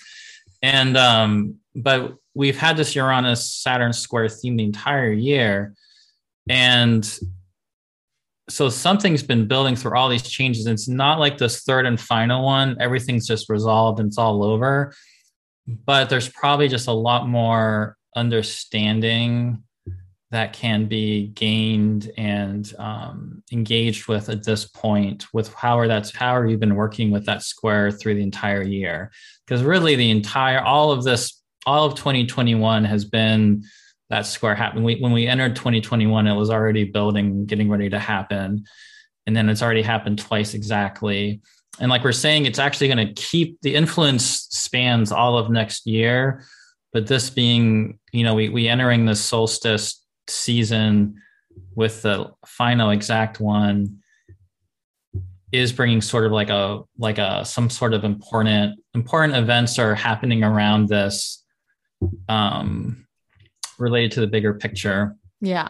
just to kind of sort through and understand relating to how your life has been changed because most people's lives have some have have been changed in just you know really drastic ways by this transit Yeah. I definitely uh I feel that. I feel that. Yeah. So look back to mid February and then mid June. Uh, and then of course here in December 23rd, uh, by the time this airs, you'll be you'll be feeling it. But then, like we said, it picks up through 2022, and then we're going to have nodal interaction with those two planets that are going to carry the story forward even more. But a lot of the tension, I think, and the kind of like plot twists and uh, you know uh, bigger decisions made or entertained you know um, or things thrown at us which uranus loves to do um, those have been happening so i mean see, take stock take stock of 2021 especially in these last this last week of december because uh, you're probably going to see that wheel of your life and how it has shifted in whatever areas you have Aquarius and Taurus, per, particularly, but really all the fixed signs because they've all kind of interacted with the wheel. Um, and are going to continue because obviously we have the nodal action coming. So that being said, Gray, let's move on to uh, yeah, we should go into january i think January. get, get, going with the year's transits get yeah going, get going already. Um, um, well, yeah, yeah, so we go into in. we go into January and we get the new moon in Capricorn right away. Mercury goes into Aquarius. So that thing happens where you know Mercury's been in Capricorn, it goes into Aquarius, getting ready to go retrograde. But we get a new moon in Capricorn trining Uranus, um, which is an interesting way just to kind of start the year. yeah, I know it is. Yeah, which will sort of be a nice way to kind of get in with that. But the new moon's obviously also then applying towards the Venus retrograde and the Pluto. So this new moon's also really um, intersecting with that. And it's about a within a week or so on January 8th is when we get the um, Venus conjunction um, with the sun. This new moon looks like it's right around the time where Venus is probably still visible for people in a lot of locations, but she's in getting ready to, she's already under the beams by the classical 15 degree marker, and she's getting ready to start going, you know, combust and get within like eight degrees of the sun. She's like 10 degrees here. Um, but it's within a week. She, this is right when we're kind of going into that like, Venus in the underworld, which is doesn't take very long actually in, in the retrograde phase. Um, she's not there too long um, because she's going backwards and the sun's going forward, so they just kind of pass each other. But this January eighth one is when she's actually in the heart of the sun, being reanimated, being regenerated, and so there's hopefully here um, a nice time to um, maybe sink into more of whatever the changes are that's been going on for you with the Venus retrograde. Yeah, you're gonna. I feel like this her meeting the sun will give us a nice little uh, hit of what what we've already been going through, or maybe so. Just you know, sun always brings awareness, and her sitting in you know the king's court there uh, after going through all the Pluto, right? Like going through all the dark and all the, you know, more trying aspects that Pluto can bring up and then seeing the light uh, to some extent. Um, for whatever, even if that is just understanding something or what have you, there it seems to be a defining moment of her journey as it is as she gets rebirth there. Um, yeah, and if you just go like a week or so forward, or a few days forward, you know, Sat- Mercury's then you can see getting closer and closer to Saturn on this chart. But instead of Mercury just kind of going over Saturn, Mercury's actually slowing down here, and then stations retrograde on the 14th, almost like almost to Saturn, but not quite, but pretty closely squaring Uranus. So it's sort of like Mercury just goes up to connect to that Saturn Uranus square. Um, so we're get, we're getting kind of tapped into that energy with it, but then you know he's gonna then head back to Pluto um, and that and that Capricorn that we were ta- we were talking about that earlier. But that that happens right here. Yeah, it seems like I feel like Mercury is like it's like almost ready to meet Saturn. It's almost ready to make a decision, maybe. you know, I think of like Saturn being as decisive energy too, um, but not quite yet. There are some things that need to be gone over. We got to get down to the nitty gritty of Pluto once more. Maybe there's just some introductory of Uranus, like because you got to think too what's happening is when mercury retrogrades on the 14th basically from the 14th to the 18th we have mercury retrograde. Uh, we have a plutonian full moon um, and we have uranus stationing at the same time. So basically mercury squaring ret- going retrograde at the same time uranus is stationing to go direct. So they're it's almost like they're trading messages yeah. almost within that. And then and then the moon comes around and is like surprise! I want to give you more of that pluto. What uh do you want to engage with that pluto some more um you know on january 17th there? So yeah so you're right right around then right after mercury's retrograde like january 18th or so period 17th i guess. Um well 18th yeah 17th 18th there's a full moon basically that opposite pluto again right you're saying. And then but then uranus is stationing then and th- those uranus stations are often pretty dramatic. And i think we definitely can expect this one to be since we're still in that saturn uranus square time period and mercury squaring it and yeah well and that's a full moon's happening at the same time. i know right? It's like what don't what's not going on? Um and, and then by you know the true node we have the nodes moving into Taurus and Scorpio on the 18th too. So there is a lot of uh, this whole period is very like yeah. This really makes me think of like the um the old uh associations of Capricorn and Aquarius um with Enki and those like creator you know subterranean water deities of like um Babylonia. And speaking of which, which which is kind of interesting, um, the star Deneb Algedi, which is actually the tail of the Seagoat constellation of Capricorn. Jupiter has been hanging out a lot with recently. It's around 23 Aquarius. But later in this year, interestingly, Saturn will be there, mm. where, you know, and visually in the sky, we'll probably actually see Saturn up on the around the tail of the the Seagoat. Um, but that creator, you know, Enki's sort of in that subterranean, you know, there's that idea of a Capricorn Aquarius in that ancient culture. You know, it's, it's like it's like the oceanic expanse of the sky, right? And there's this, you know, sort of this this this period just seems very, even though we think about Capricorn often, some people will think of it as being very structured and orderly.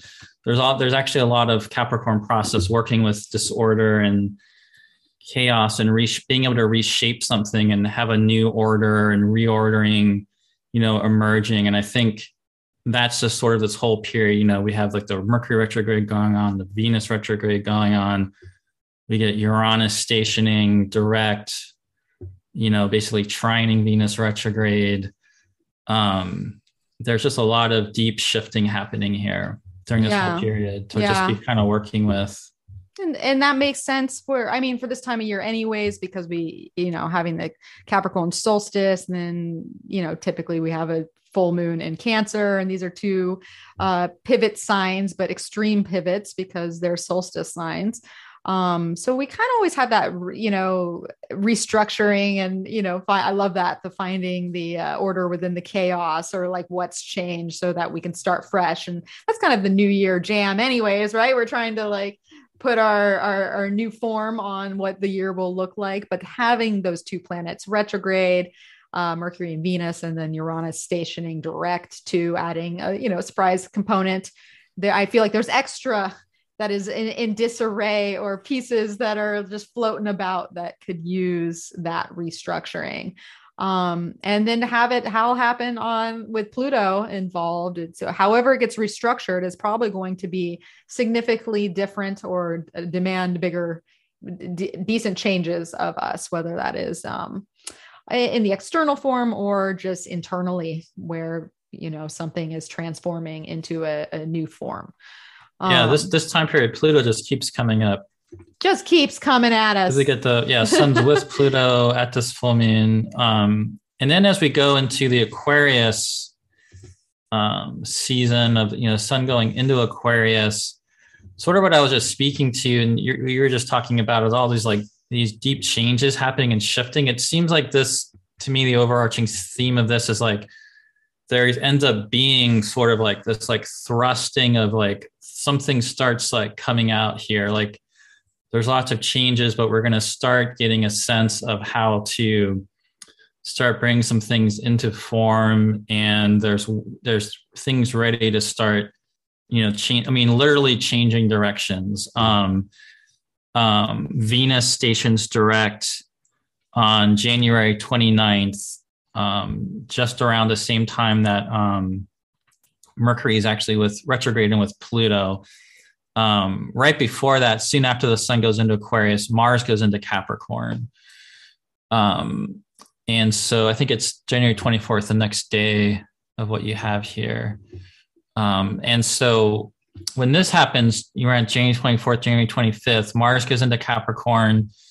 And now we have Mars in Capricorn. We have Venus retrograde in Capricorn, about to station direct. We have Pluto in Capricorn, and Mercury comes back into Capricorn. like, I think well, like the did, next the next day maybe, or, or on this day, later on the same day that you're on here. Yeah, we do want oh, to skip over the, that. The, yeah, the Mercury yeah. Cazimi. oh right, yeah, that's where I started. yeah, yeah yeah the yeah because it's the second that we get it and you already alluded to this earlier in our dialogue about mm-hmm. how the first sun mercury inferior cazimi happens at the beginning of aquarius there right near our jupiter saturn conjunction uh, right near where mars and saturn made a conjunction uh, right near where venus and mars will eventually make a conjunction yeah. in in March. So this is a hot spot of the zodiac in the first degrees of Aquarius. And so when we're talking about that forward vision and having gone through so much change, and then Mercury comes along to seed with the sun on the 23rd of January.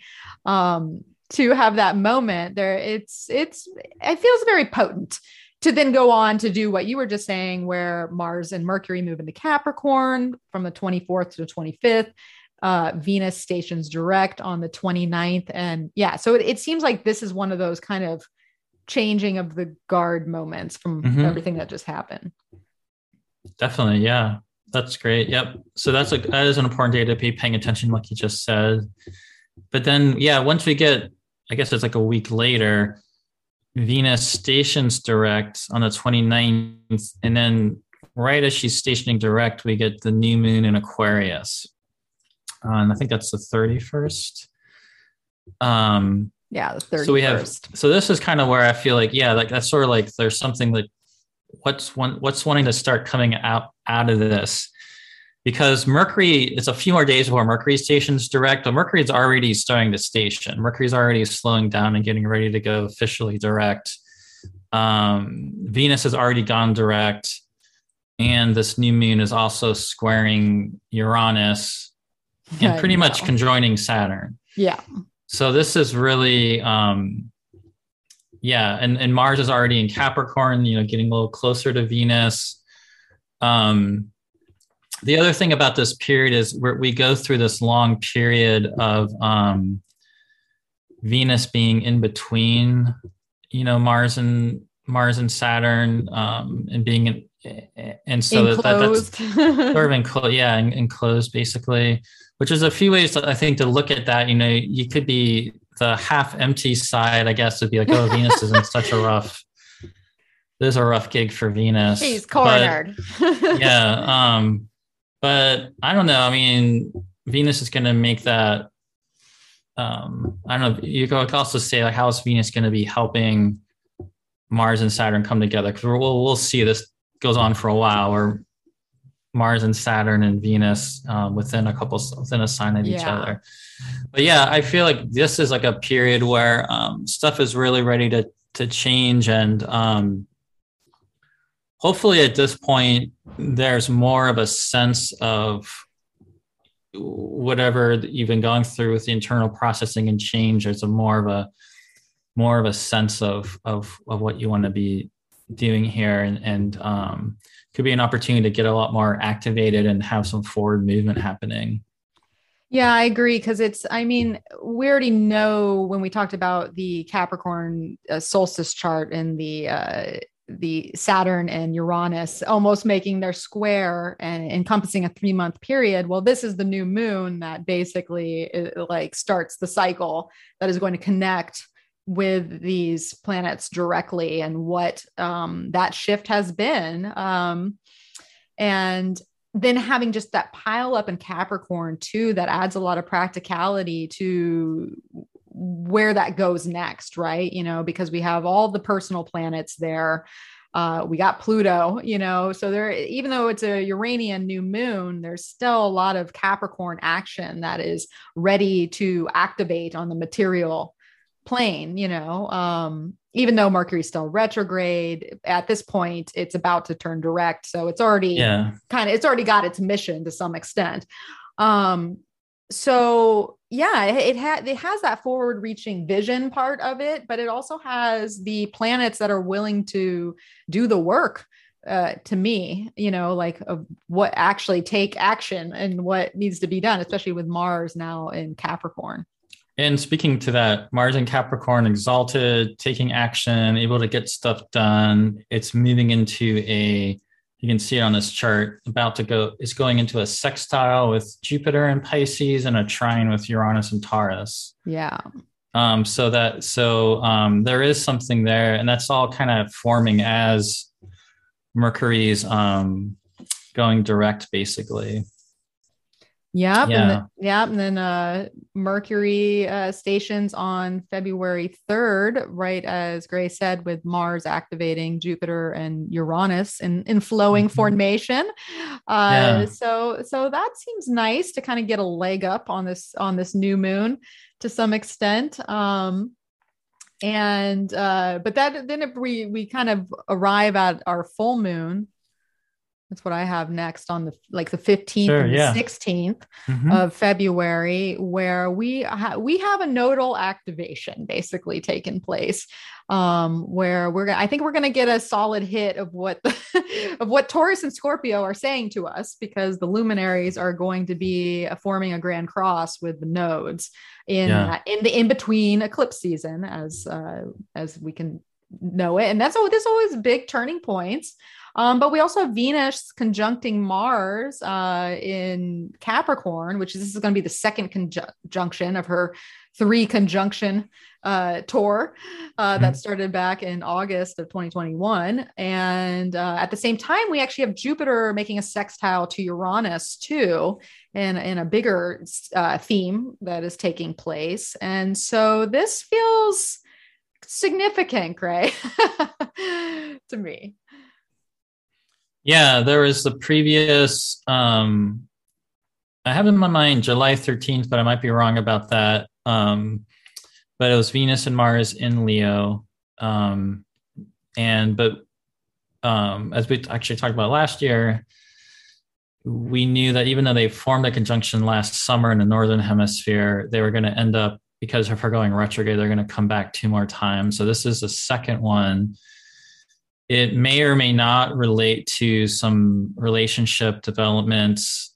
Um, it would make sense that it would, though, that were going on back um, last July or you know last summer, and um, now we've gone through a whole Venus retrograde, a lot of kind of deeper um, material coming up, and now there's something else. You know that they're coming together again. But what's so fascinating is because they come together right here, but because Venus is starting to pick up speed, she really just starts following Mars. So they never yeah. really get far apart.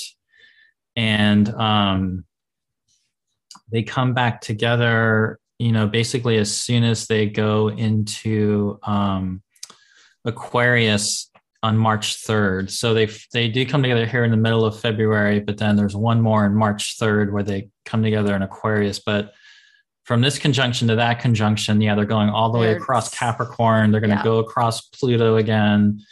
So when she comes back to Pluto, Venus comes back to Pluto after this whole retrograde, you know, Mars is there too.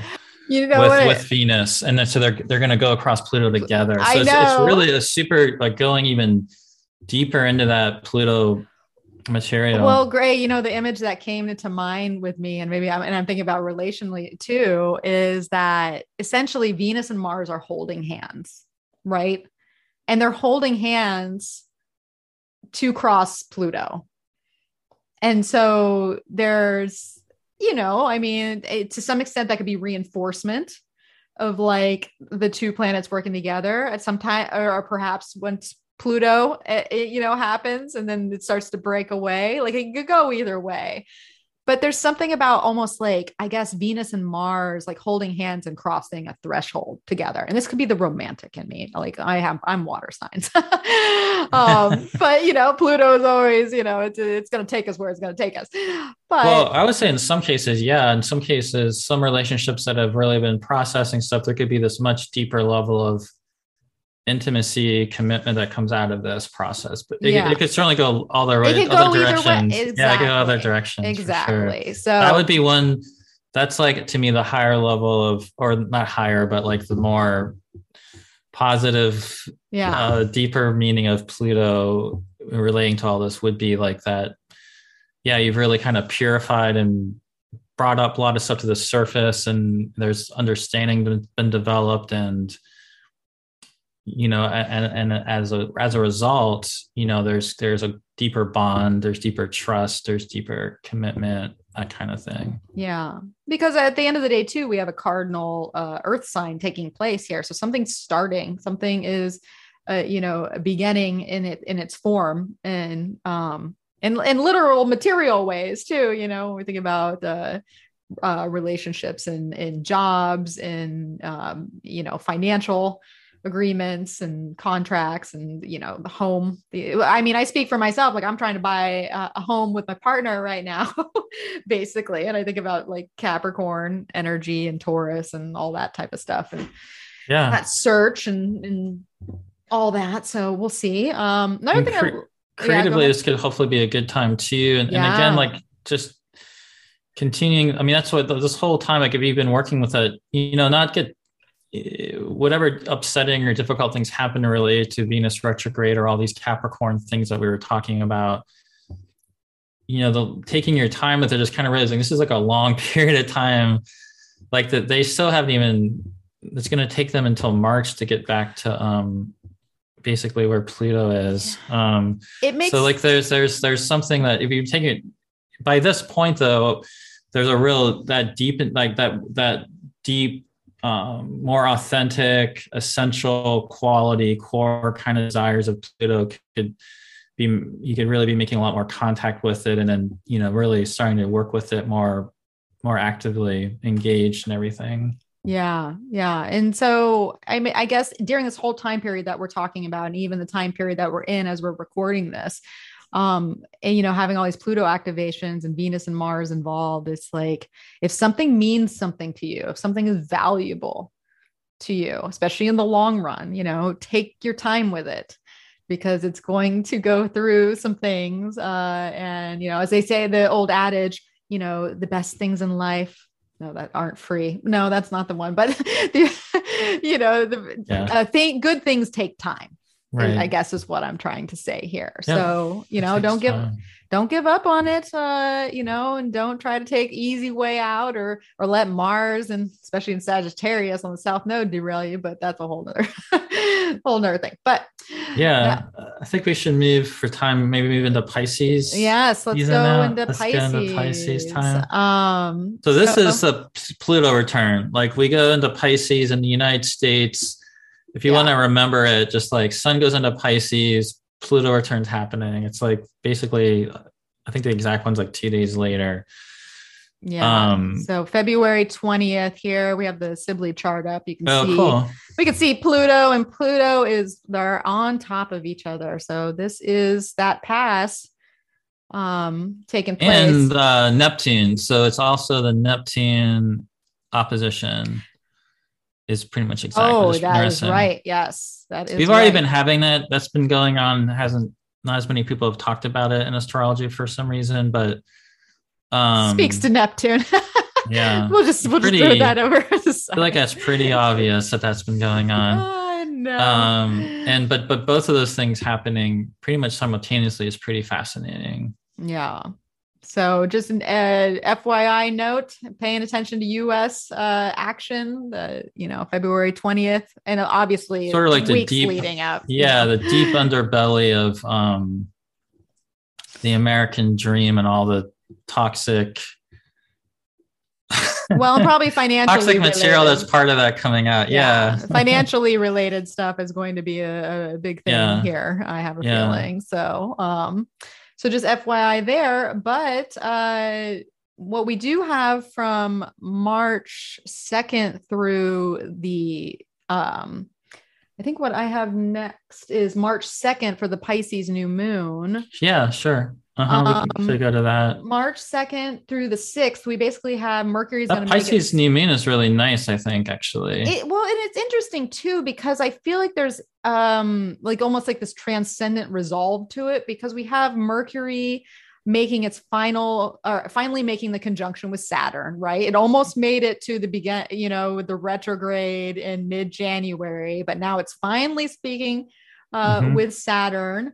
Um, and then and it's in a you know it's approaching the the square with the nodes after that. Mm-hmm. uh, we have the new moon uh, conjunct jupiter in pisces with uh, venus. This this is our venus mars pluto all party all yep, together. Venus, mars pluto all together. And yeah. then the new moon sextile uranus. Yes. Um and then right after that basically is when uh in the days after that is when venus and uh, Mars move into uh, Aquarius to conjunct on the on the sixth. So there is this like first couple days after this new moon in Pisces that is uh, it's got a lot of planetary action to it. Not yeah, to mention the Sun conjunct Jupiter too. You know, and the Jupiter Neptune's been coming in. We, I mean, Jupiter Neptune will already be in effect before this, but this new moon that's conjoining Jupiter, um, which I'm very happy about. Are, are you happy about? You, I feel good about it too. I've actually been looking forward to this this new moon um, for quite some time now. In, in my mind, I, I feel like it's it's something. uh, maybe it's because it's a fifth house new moon for me, but you know, like yeah. Yeah, I mean, I think I like it. I like I like I like that. Like it. I'm I'm also excited about the Jupiter Neptune conjunction, and so because you know we can see now they're getting within about eight degrees of each other, and then this new moon sort of you know bringing them together. Um, the moon will bring them together. You know, passing over both of them. Yeah. Um, right after this. Um, yeah. You're probably getting a sense of what this is about for you but this is a um, very deep and impactful um, alignment and transit. Um, Jupiter and Neptune. It's it's um, in Pisces, so it's in the sign of um, Jupiter. Um, there are many astrologers around the world that do use Neptune as a ruler of Pisces, and I think most people that are just not total Neptune skeptics, at least, can agree that there's a resonance between Neptune and Pisces. So they're both in it's it's in a it's in an environment that's very um, you know, welcoming to Jupiter and Neptune can really Jupiter and Neptune can both really do their thing to maximum extremity in Pisces. Um, the cycle is very visionary um, and even though we think about Jupiter and Neptune being very boundless, especially in Pisces, the cycle is like very orderly. It happens um, roughly every 13 years, not exactly every 13 years, but it's a cycle that actually goes from one sign to another with every once in a while repeating a sign. Um, it's one of the only cycles that actually does that. So um, we had one in 2009. There were a few that year in Aquarius. Um, before that, it was 1997 Capricorn. Before that, it was 1984 Capricorn. The 84 is like beginning of Capricorn, and 97 was kind of the end of Capricorn. So we had a repeat. And then before that was 71, 1971 in Sagittarius. So because of that Capricorn repeat, we ha- we've had three of these in a row, um, 1984, 97, 2009, that have all been in Saturn ruled signs. Oh, yeah. And this will be the first time that we've had one in a Jupiter ruled sign since 1971. And when a, when these outer planet alignments are always really important, but when one of them happens, when one of the planets involved is actually a traditional planet ruling a sign, and it's actually happening in that sign, I feel like they're even more powerful. That was, you know, one reason a lot of people were really knowing that Saturn Jupiter conjunction in Aquarius was going to be such a big deal because Saturn was in its own sign. Yeah. Just like the Saturn Pluto conjunction in Capricorn, we kind of knew that was going to be a big deal because Saturn's in its own sign. Um, and this is a, this is very different from Saturn, Pluto, and Capricorn. This is Jupiter, Pisces, Jupiter, Neptune, and Pisces. So it's it's really you know complete boundless inner imaginative exploration um, and vision. Um, for a lot of the transit, as you're kind of showing once you get later in, in the April, you know, Venus will, will be actually in her exaltation of Pisces with them even. Yeah, we're we're about to get so, into the Pisces part party. yeah, there's something very um, creative that can come in here. Um, Andre Barbault has um, he's a very well known French um, astrologer. I think I might have notes here of some of his quotes. Um, he's he's really well known as somebody long time, but just to give him some street credit, if you don't know about Andre Barbault, he basically predicted the 2020 pandemic a long time ago. And his analysis of the, of the Jupiter Neptune cycle is he calls it, he uses terms like unified collective global power. Um, he also collective liberal order, collective movements that have liberal democratic tendencies that favor universal moral values. So, for example, when women got the right to vote in the United States of America, finally, there's Jupiter Neptune. Um, when world governments, in response to the world wars, whether you like the United Nations or not, the intent of that was to create, you know, these unified world bodies to try to like actually work with all the countries and prevent another world war. So the the League of Nations, which didn't work out though, the League of Nations connected to World War One, Jupiter, Neptune. When the United Nations comes in, you know, in response to World War Two, it's Jupiter, Neptune. Um, the actual peace symbol was invented that we use as a peace symbol was invented you know Jupiter Neptune. Interesting. Um, the um, Cuban Revolution, Jupiter Neptune, um, the Zapatista Revolution, Jupiter Neptune. There's been lots of um, in the in the United States. There's been lots of labor labor union organizing and strikes happening. I think Major League Baseball just is going into a strike. Perhaps I think I saw something about that strikes, labor organization. Starbucks, I think, or yeah, I think Starbucks. I just read something today about them. Is it Starbucks that is or a Amazon? Jupiter? That has been a con- very consistent Jupiter Neptune alignment. Um, Roosevelt and a New Deal, Jupiter Neptune. Obama creating healthcare finally in the United States, Jupiter Neptune. Um, well, so all the, the, so that's kind of on a mass collective level, but at personal levels, it's yeah, um, the last Jupiter Neptune, um, the work of Carl Jung was finally published on the Red Book, and that whole personal underworld odyssey mm-hmm. that's that's collected in the Red Book and all that meaning. Um, would can then be associated with Jupiter Neptune in terms of that actually being seeing the light of day. And within the past Jupiter Neptune cycle, the transformative quality of of how Jung's work has been understood, and in more recent years, that's been paired with understanding more his astrology and how much his astrological understanding was embedded in the Red Book. Um, so it's pretty, and um, I think a lot more people in the world now who are interested in that sort of thing. Um, and that sort of personal odyssey that could that you can go through and use art and you know and and and, and such to kind of like um to work with it. I think that's a, a, just a great way that's just something that could personally could be going on with this for for everybody really. Um and so in this this time of great mystery of transition um this is just a huge imaginative visionary potential coming in here to, to try to just see what you can get out of it and work with creatively yeah, there's definitely a creative component to this uh, conjunction. I mean, obviously it's in Pisces too, so that adds to it as well. But just just in general, there's a there's a creative element, there's a, a spiritually related element. Um, that, you know, when we think about the last time Jupiter and uh, Neptune met in Pisces and uh, the mid 1856, right? When then we talk about like the uh, close proximity to the Uranus North Node.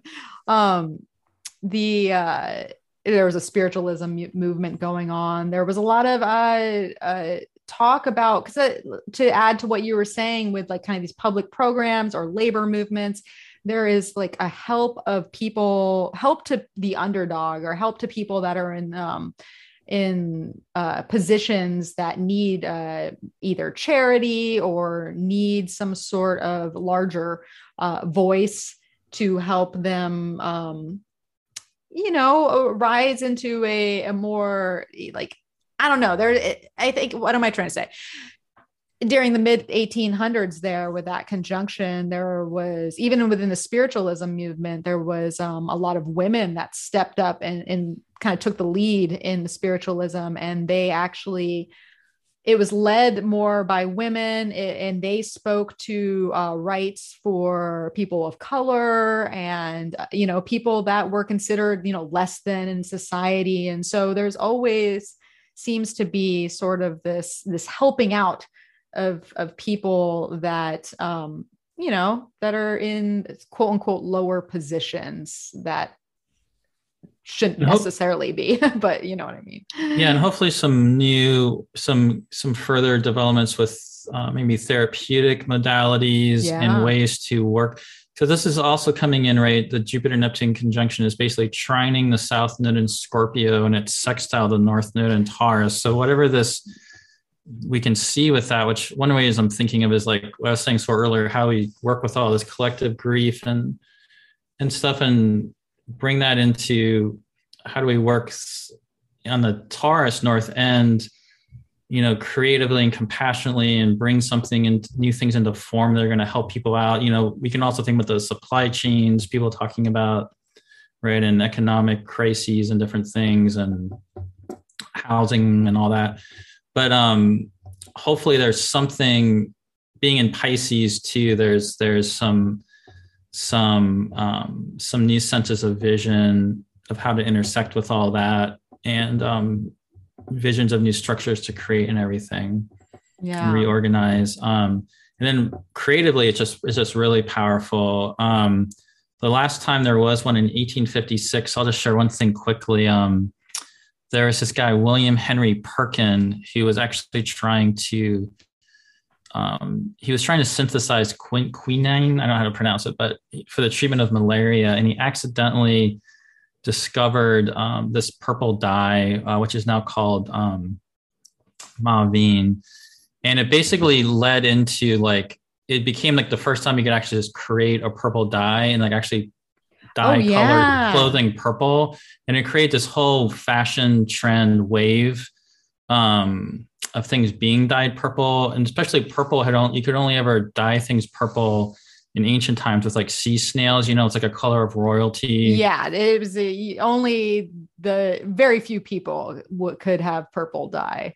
very yeah so i think purple um if you look up mauve there's really neat images of um some of the old clothes and fashion with it but i almost think that's the color just because that came It's into Prince. being well yeah because also um when did purple rain come out it was jupiter neptune Jupiter, Jup- Neptune, get your Yeah. purple is my purple rain color. um thriller i mean michael jackson's a jupiter neptune person but um yeah purple rain much later we had the um rain. yeah It's if, if that's not Pi- like Jupiter, Neptune conjunction in Pisces, purple rain. Come on, like just Yeah. the uh, yeah um, yeah. Ju- that was a jupiter neptune time and he, But- he came out with that Why does that not surprise me? But I I love that. Um, yeah, because but but the but like the whole um the the, whole fashion the whole that whole fashion that that all came out of that which there's also you know i mean this is all part of the industrial revolution and everything too but um there's something about that i think and just it also though has it also enabled though you can think of all the bad things about the industrial revolution but it enabled you know these brilliant colors to be widely available well, that's you know, what I'm thinking. It, ta- it to takes everybody yeah Exactly. It takes what was like upper echelon or only available to the people with the most Mhm. money, and now everyone can have it. You know, Mhm. like it's, yeah, it was once kept from you because it was considered in a status that was, you know, um, you know, many people were beneath that status. You could acquire that, but now it is universally very Pisces uh, available. I love that. That's a that's a good fun fact, Gray. Um, so well, let us pull back in time, um, back to kind of where we were with the Pisces new moon. Yeah, so call- point call is just that that's little bit. building like it's once we get to that pisces new moon that whole jupiter neptune is going to be i think just really intensifying from that point forward i mean it's already been happening but we start getting this much more um they're, they're getting closer and closer together Yeah. So basically, between uh, Um, March 5th, when we have like March 4th, March 5th, when we have the sun conjunct Jupiter, and then the sun just continues to carry on, you know, hitting the midpoint of Jupiter and Neptune, uh, and then makes it to Neptune on March 13th, I believe, or March 12th, somewhere around there. And so right that so then the sun goes across them too yep yeah, Mhm. so that period between uh, the the fourth of March and about the thirteenth of March, we're we're like smack dab in the middle of Jupiter Neptune Mhm. zone, and the sun basically lighting that up, which is leading us to the full moon. And but then this is also happening right at the same time as um Mars and Saturn and Venus all in Aquarius. Because when you so that's the that's the other side of this. So there's there is that whole more um imaginative in that kind of way. Um and you you, you can think even how, when we talk about Mars Saturn being difficult in the same sign, especially the Saturn world sign, maybe there's a people wanting to escape reality through that Jupiter Neptune. So there's there's going to be a a need to kind of hold both sides. But basically, um, Mars is in the same sign as Saturn from March 5th to about April 14th, and Venus it's more like March 5th to April 5th. But they they each once we were in this period they're going to both be in the same sign and this is a period where yeah now it's like mars and venus and saturn like really close out. together and that's again where we could be like, oh, it looks hard for Venus, but also like she's what is she doing to me? If she wasn't there, it'd just be Mars and Saturn it's like coming she's together. a mediator. Yeah, you know, like I- she's playing her mediator role of uh, yeah, and in world events, I'm sure there's gonna be really difficult things happening to Venus, people and ideas, but there's also so that I'm sure will be showing up, and but um, it also makes me think of how we yeah just like creatively working with this and when Mars and Saturn come together, like we've talked about before, you can really build something that's going to endure. You, you can really face whatever's going on. Um, Saturn can really contain, you know, that all that fire and heat and dynamism of Mars. Um, Mars can kind of make Saturn move, yeah. and Venus being there too. Um, yeah, there's just a way to kind of work with all that, hopefully more creatively. Yeah. Well, and there's something to be said about the closing out of those cycles too. Cause, you know, the, the Mars Mars Saturn. It takes some time to to get through that cycle too, and it's it's round in the bend of of you know what we act you know our long term um, vision and where how we move towards that and what we're motivated to put our energy into. Um, so and knowing that that happened at zero degrees of Aquarius uh, on the Jupiter Saturn point. So there is, you know, there's a bigger story that's wrapping up within that. But it, just the whole lead up to this full moon on in Virgo on March 18th, after we've been through the sun's touched Jupiter, it's touched Neptune. We got this Aquarius energy with Mars, Venus, and Saturn, uh, which is also squaring Uranus during this full moon um, there is i don't know it's, it's kind of interesting to think about just all this visionary energy with the pisces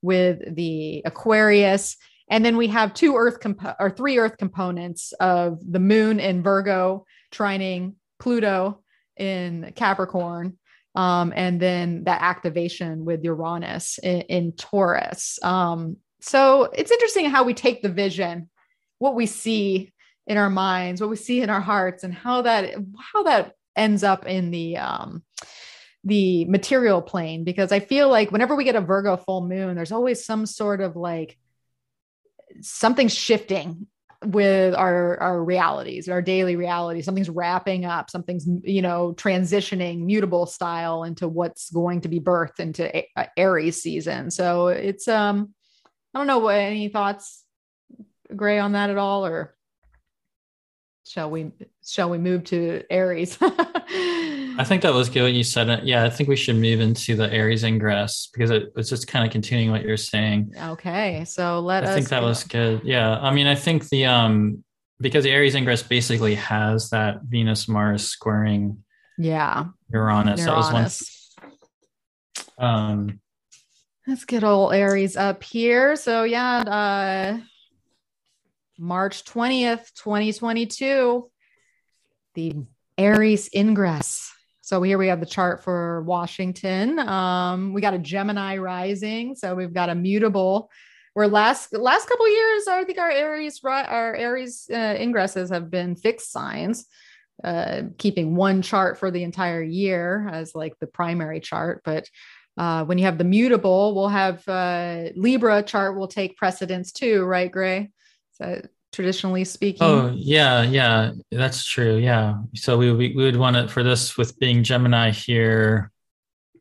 Yeah, we probably also want to look at the Libra one having a lot of weight. It would this it may not be like we're this is like the definitive chart of the whole year from that theory. Yeah.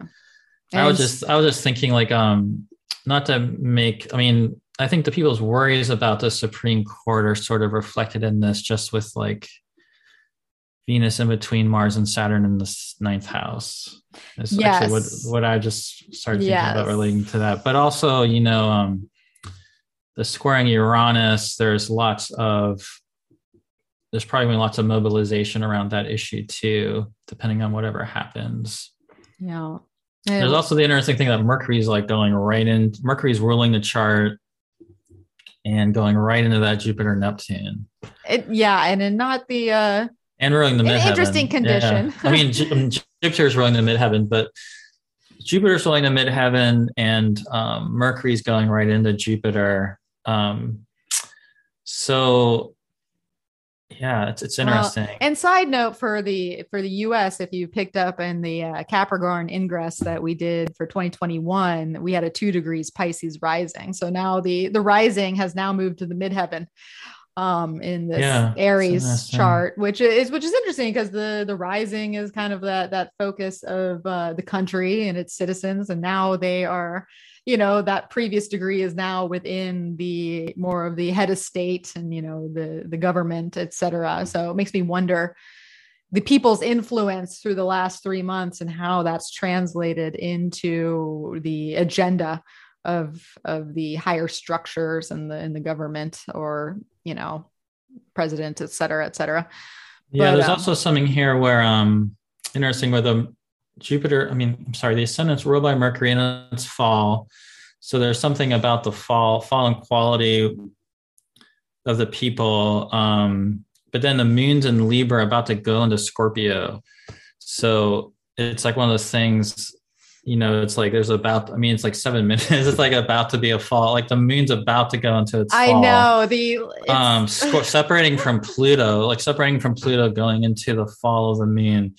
So that there, and when I think about fall, you know, I think about yeah, again, the coming being brought down, and that same sort of like underworld initiation, and and needing to go through something um, that that is part of all this dissolution and change in the year ahead. I guess is what yeah well and leave uh, the think about the last sign too it being like the last straw to some extent too like you know something is there's a final you know last push a last deal you know it is the critical degree for whatever reason i think about libra too uh, and libra being back to that justice issue and pushing for you know if you know some sort of you know justice uh, decision the, you know fairness equality um, the fact that it, it, you know it's trining pluto there in capricorn with the the structure and the uh, uh in the government systems and um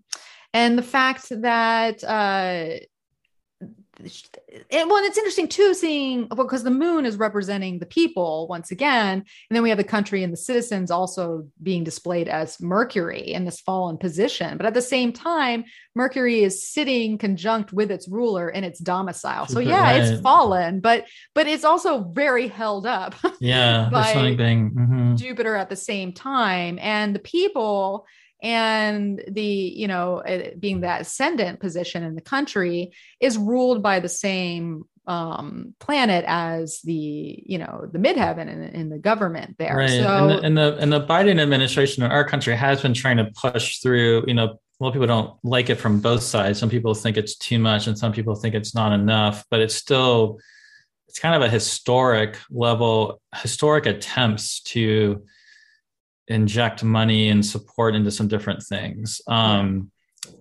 um, and as I was mentioning, Jupiter, Neptune, we we see this. We've seen this in history in the 20th century, certainly. Um, just kind of like Roosevelt, Obama, um, and so it makes you yeah, it makes definitely makes me wonder about that because like the Biden administration would be that Pisces Jupiter ruling the Pisces midheaven with Mercury right there. So I don't know that I mean Yeah. there could be there could be something there like something um something some kind of program created to try to address stuff. yeah and that, and that could be part of the contention that's happening within the the, the uh, court systems and the uh, Mhm. just and it could be education related because I know he's pushing for um, the you know student loans. Uh, that's another thing that he's always talked about. Um, which having higher education there in the ninth and Venus in between that Mars and Saturn there, but uh, but and there's the but there's this square to Uranus that adds that you know yeah and the that- mars is the mars is applying to uranus but definitely yeah that venus mars squaring uranus just sort of setting a, a big tone for that the section ahead which would be again just like really just and yeah what we've been saying all along just um instead of it just being saturn you know now we got venus and mars joining in giving extra aquarian extra aquarian you know catalyzing injection you know to the up the unrest yeah. with the Uranus. Yeah. Yeah. And so, and spoiler With- alert for Libra, Uranus is back, at least here in the United States for sure. So, just this is a continuing story. Yeah. Um, I feel like we should get Let us keep moving on. Yeah. We are we are going into Aries Maybe- season. I guess we should probably try to go faster through these. Yeah. So Well, maybe uh, just kind of give an overview. we need or, to or, get- or, yeah, because otherwise I'm thinking like we're gonna it's gonna be a really long I know. podcast episode of yours. And you know, we have Gemini placement. We should be able to summarize and Okay, move yeah. along. Yeah. Um, so, well, we already know that on right after the ingress, we have Mars squaring Uranus, which always adds an interesting component of uh, of unrest and just destabilization and change and just restlessness, anyways. Um, so there is that. Uh, but let's go to that new moon because that new moon energy is interesting. Um, that new moon in Aries uh, around March, okay, March 31st. Mm-hmm. Um, because we got Mars, Saturn, and Venus. They had just gone through a conjunction from like 28th, 29th. 30th we got yeah so what's what's kind of interesting leading into this we were kind of speaking to when we saw that ingress you know venus and mars basically squaring uranus going towards saturn so at this point i think mars is almost there. Venus is past it but like it's really venus and mars coming into this new moon just like fully setting you know going from uranus to saturn and just setting it off as we we go into this new moon. Yeah. And and so what we have to take into consideration too as as mars and saturn make their cycle venus and saturn make their new cycle um, we got a starting new moon in Aries, which is always like the breath of spring, like, ah, we're on to whatever the new is. Um, but this is also the time too that Saturn is getting ever so close to its square with the nodes. Um, it's basically on point for that. Yeah. So there is that tension of Saturn squaring the nodes, while Jupiter is also uh, about to make a sextile position to it too. So there is opportunity for that growth and that creation and that vision. Uh, but it, it, has the real, it has the practicalities of, of Saturn and the limitations uh, too. Um, but that's not necessarily a bad thing because actually I feel like we can create the best um, that we can create when we have certain limits in place that allow form to be made because it's not just all of everything, you know, it like kind of funnels it into a direction of sorts.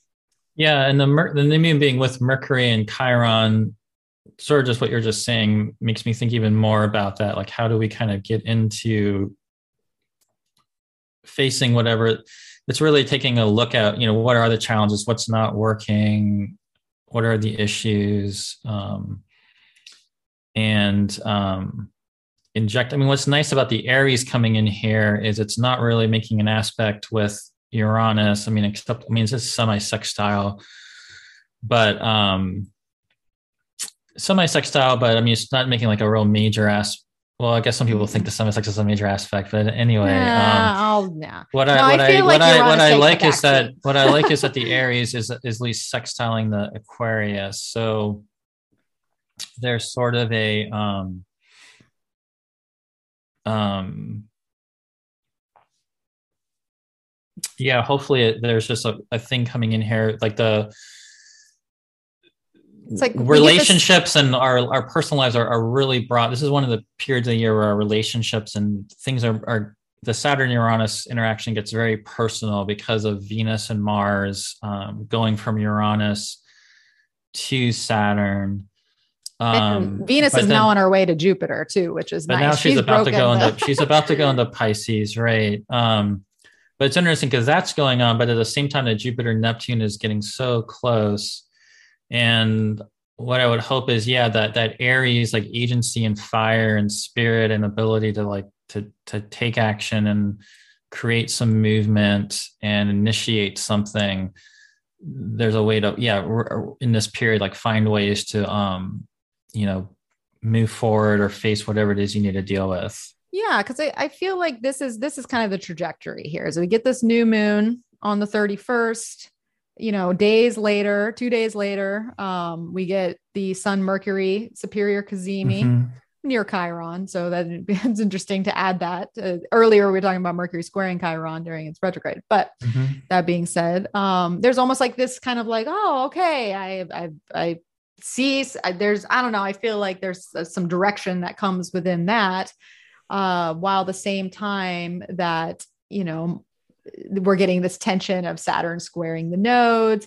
Jupiter's getting closer to Neptune, which perfects on the 12th.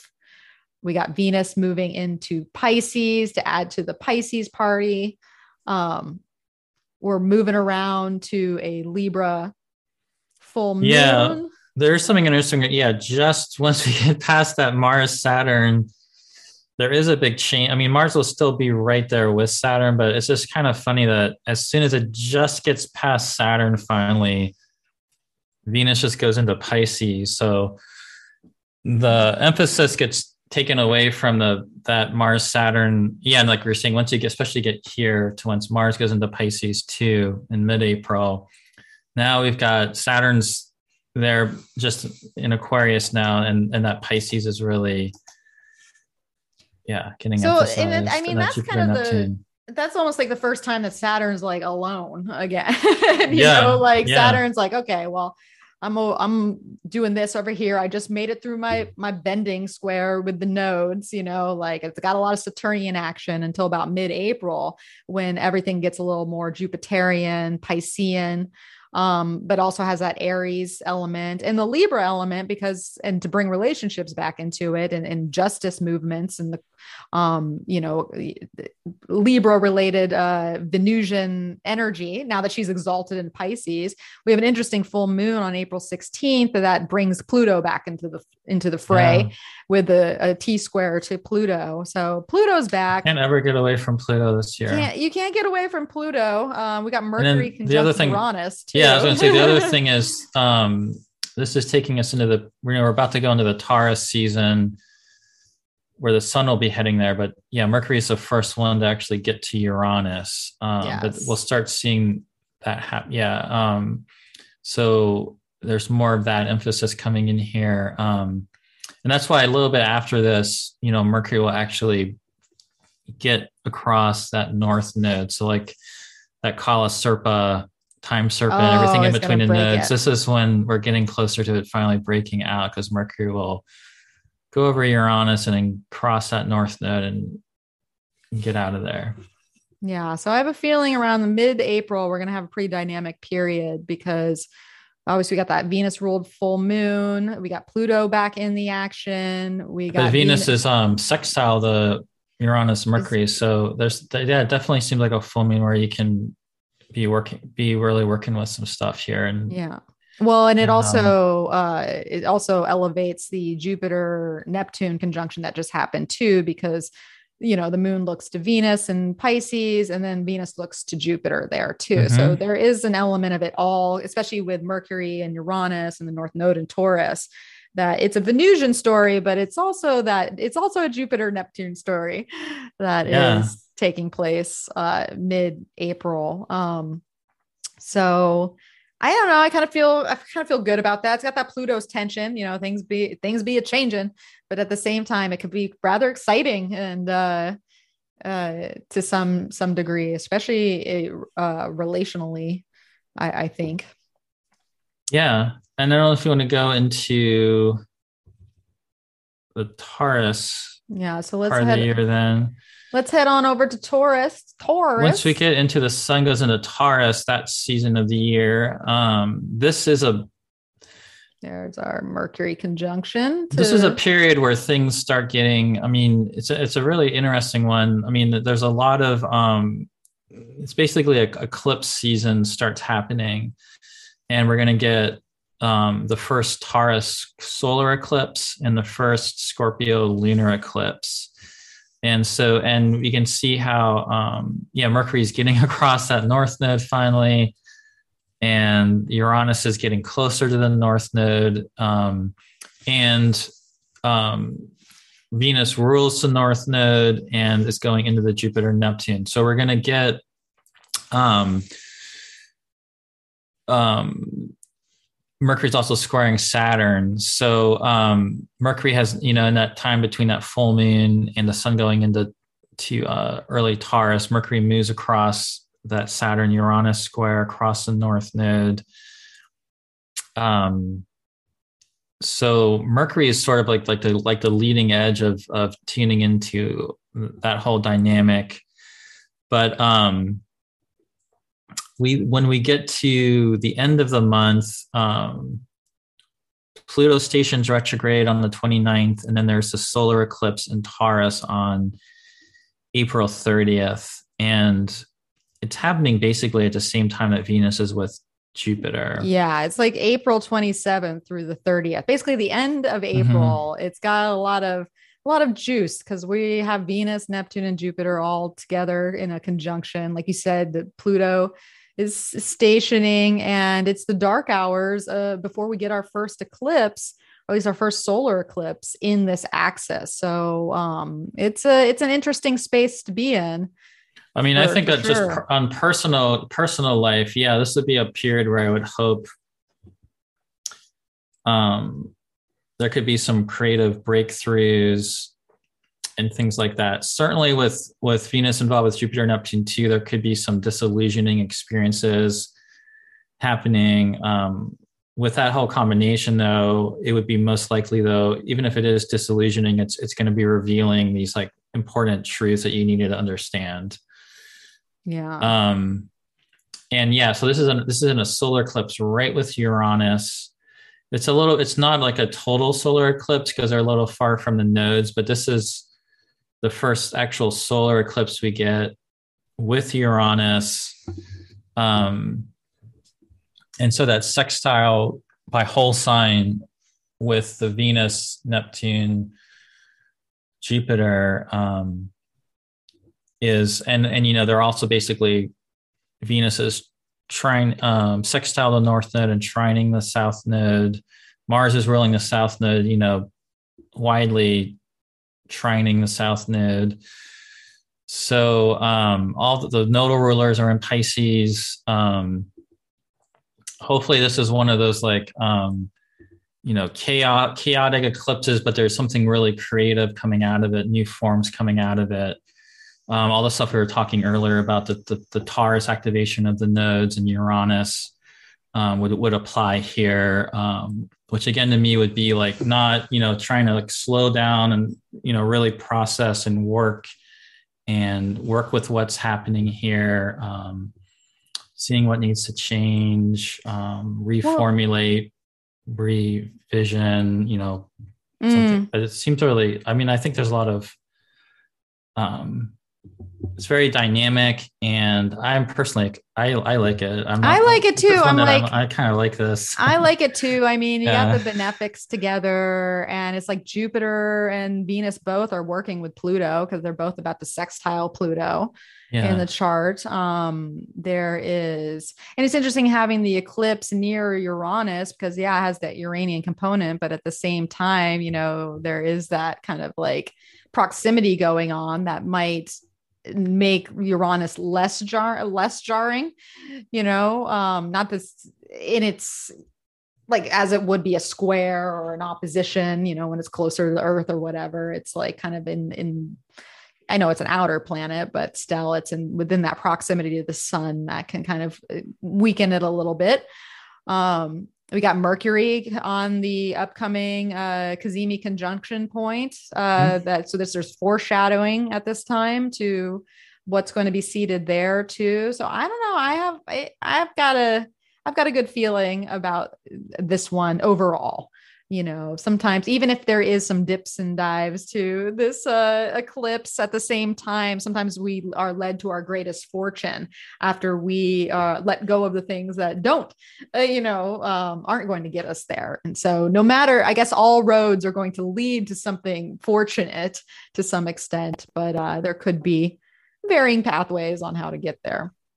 Yeah i mean in solar eclipse on uranus i'm sure there's going to be very the same kind of Uranus Saturn theme they've already been seeing about things, you know, sudden collapses of things and upheavals yeah. and just like rapid changes in directions. That's going to certainly be be happening here. Um, and so again, it'll be a period where we're we're a much more volatile collective period. So there'll be needs at times to kind of like how do you how do you kind of reorient to what you need to pay attention to in your personal life and know some people whatever those big current events are some people will be obviously wrapped up in their personal lives within them too um, whatever does end up happening. But de- definitely we know rapid changes and big breakthroughs happening here. Yeah.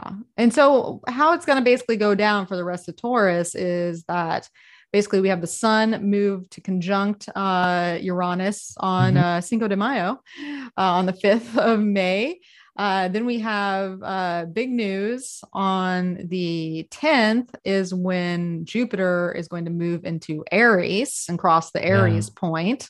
uh, which we'll touch on here in a second. Um, and then we will add. And that's to, basically right when Mercury goes retrograde. Um, I think it's Oh, May 10th. Yeah. So the thing about Mercury going into Gemini, we mentioned earlier, this means it's going to station retrograde and it's going to go back and it's going to end up going back to Taurus.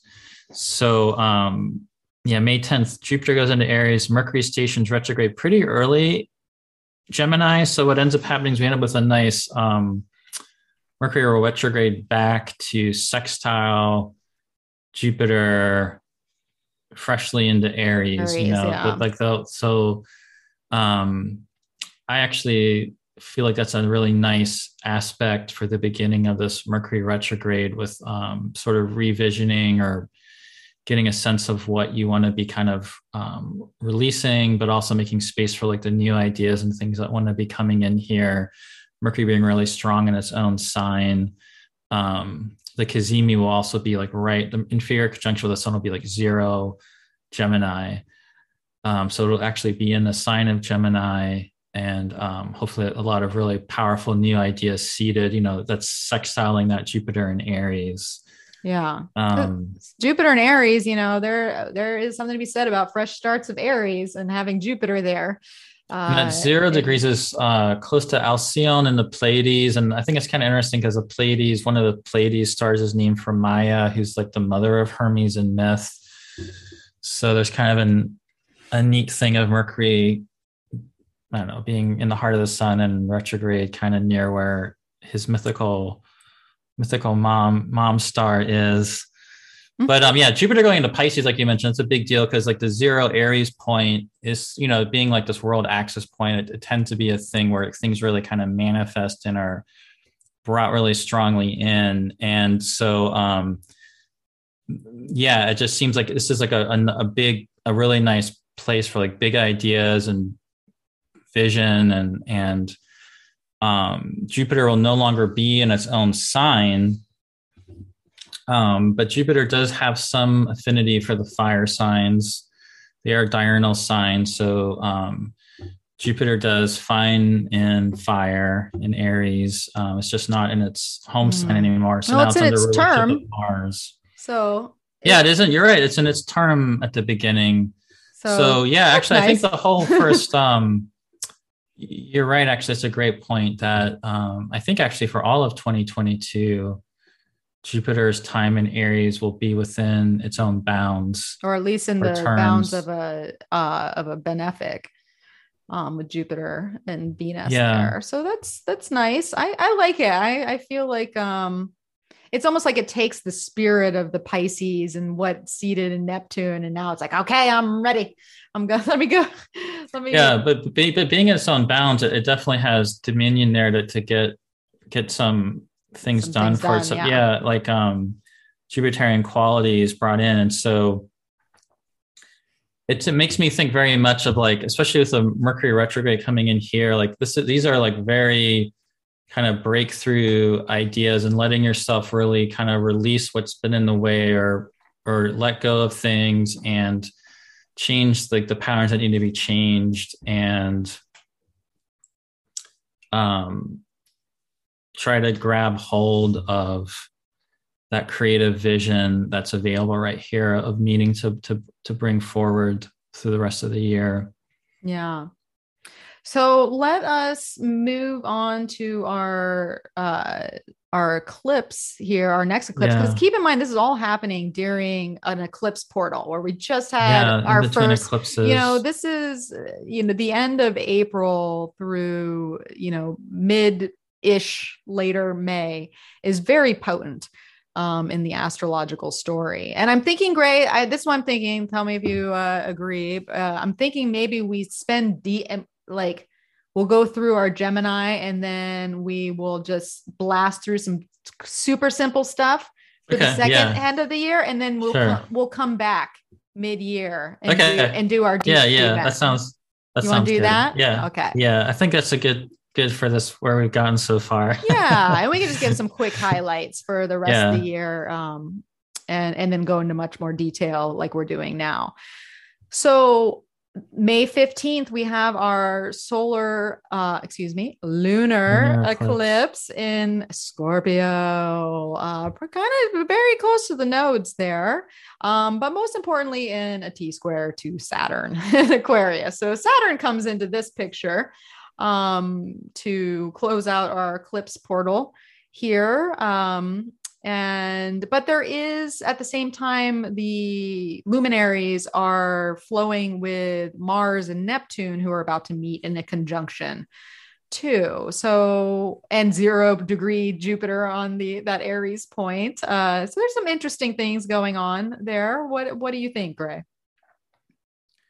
Yeah, no, um, this is a real, this is a total lunar eclipse, um, squaring Saturn. Um, you know, it's it's aligned with Uranus. Um, yeah, I mean, just really the massive change. Yeah, I, it's, it's a hard massive to. change It really is. This is just putting everything to a to a head. I mean, it's not a um, easy looking eclipse, but No. um, with Saturn squaring it, I mean, it's. I feel like yeah, it's like things get really this th- things get real.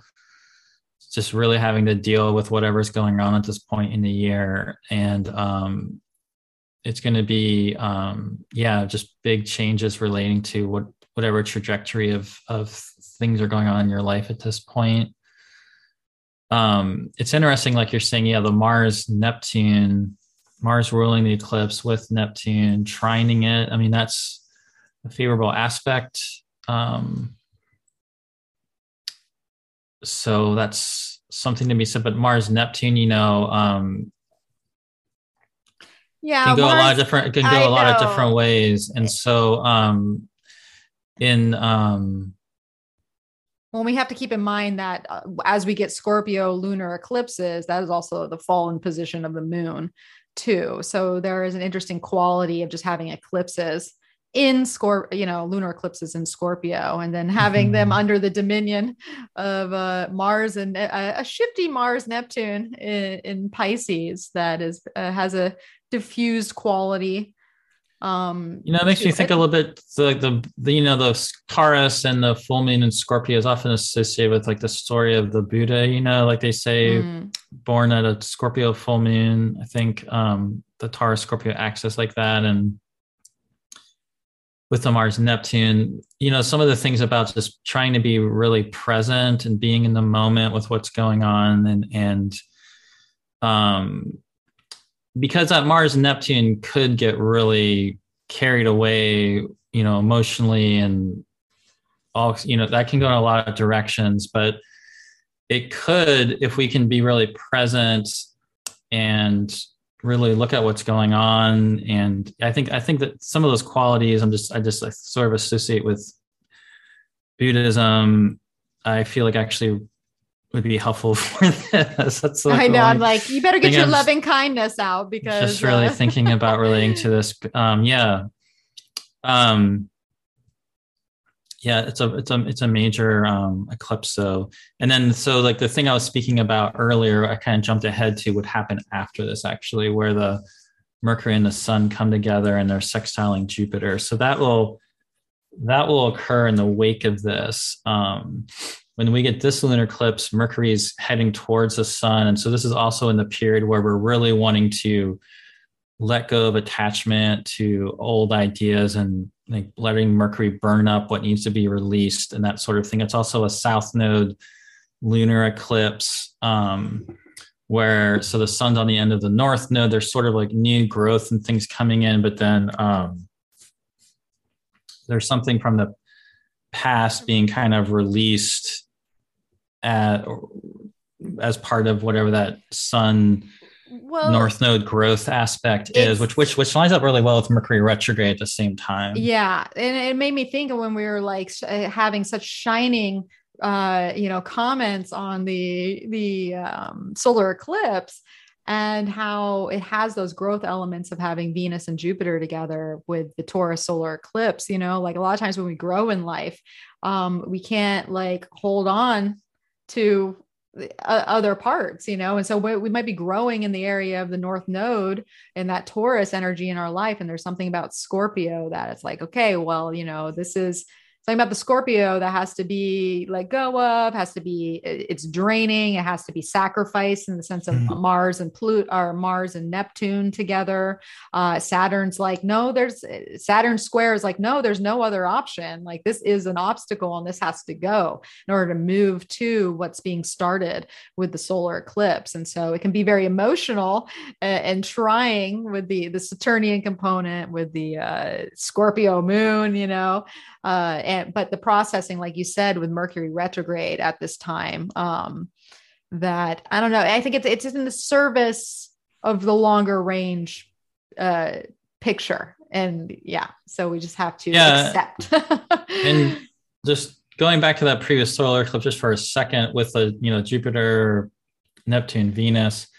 Again, where I think the whole thing about this whole process, as I mentioned before, but trying to go slower and really go into things and deepen into things and understand what's going on and not be in denial, not be avoiding the issues and just if you're kind of working with that slower process of really getting in contact with stuff, that'll help you stay grounded. Because I think kind of feel like if if you were to, you know, the uh, Venus, Jupiter, Neptune, and Jupiter, Neptune could go too extreme, like out of like you're not really connected this is not really aligned with you know you could go too far in a um, direction that's that's unbound from reality? parts of reality you have to really be paying attention to. So if that was going on i feel like yeah that lunar eclipse scoring saturn it's just like gonna be like, like reality like check. that, like that. Yeah reality check.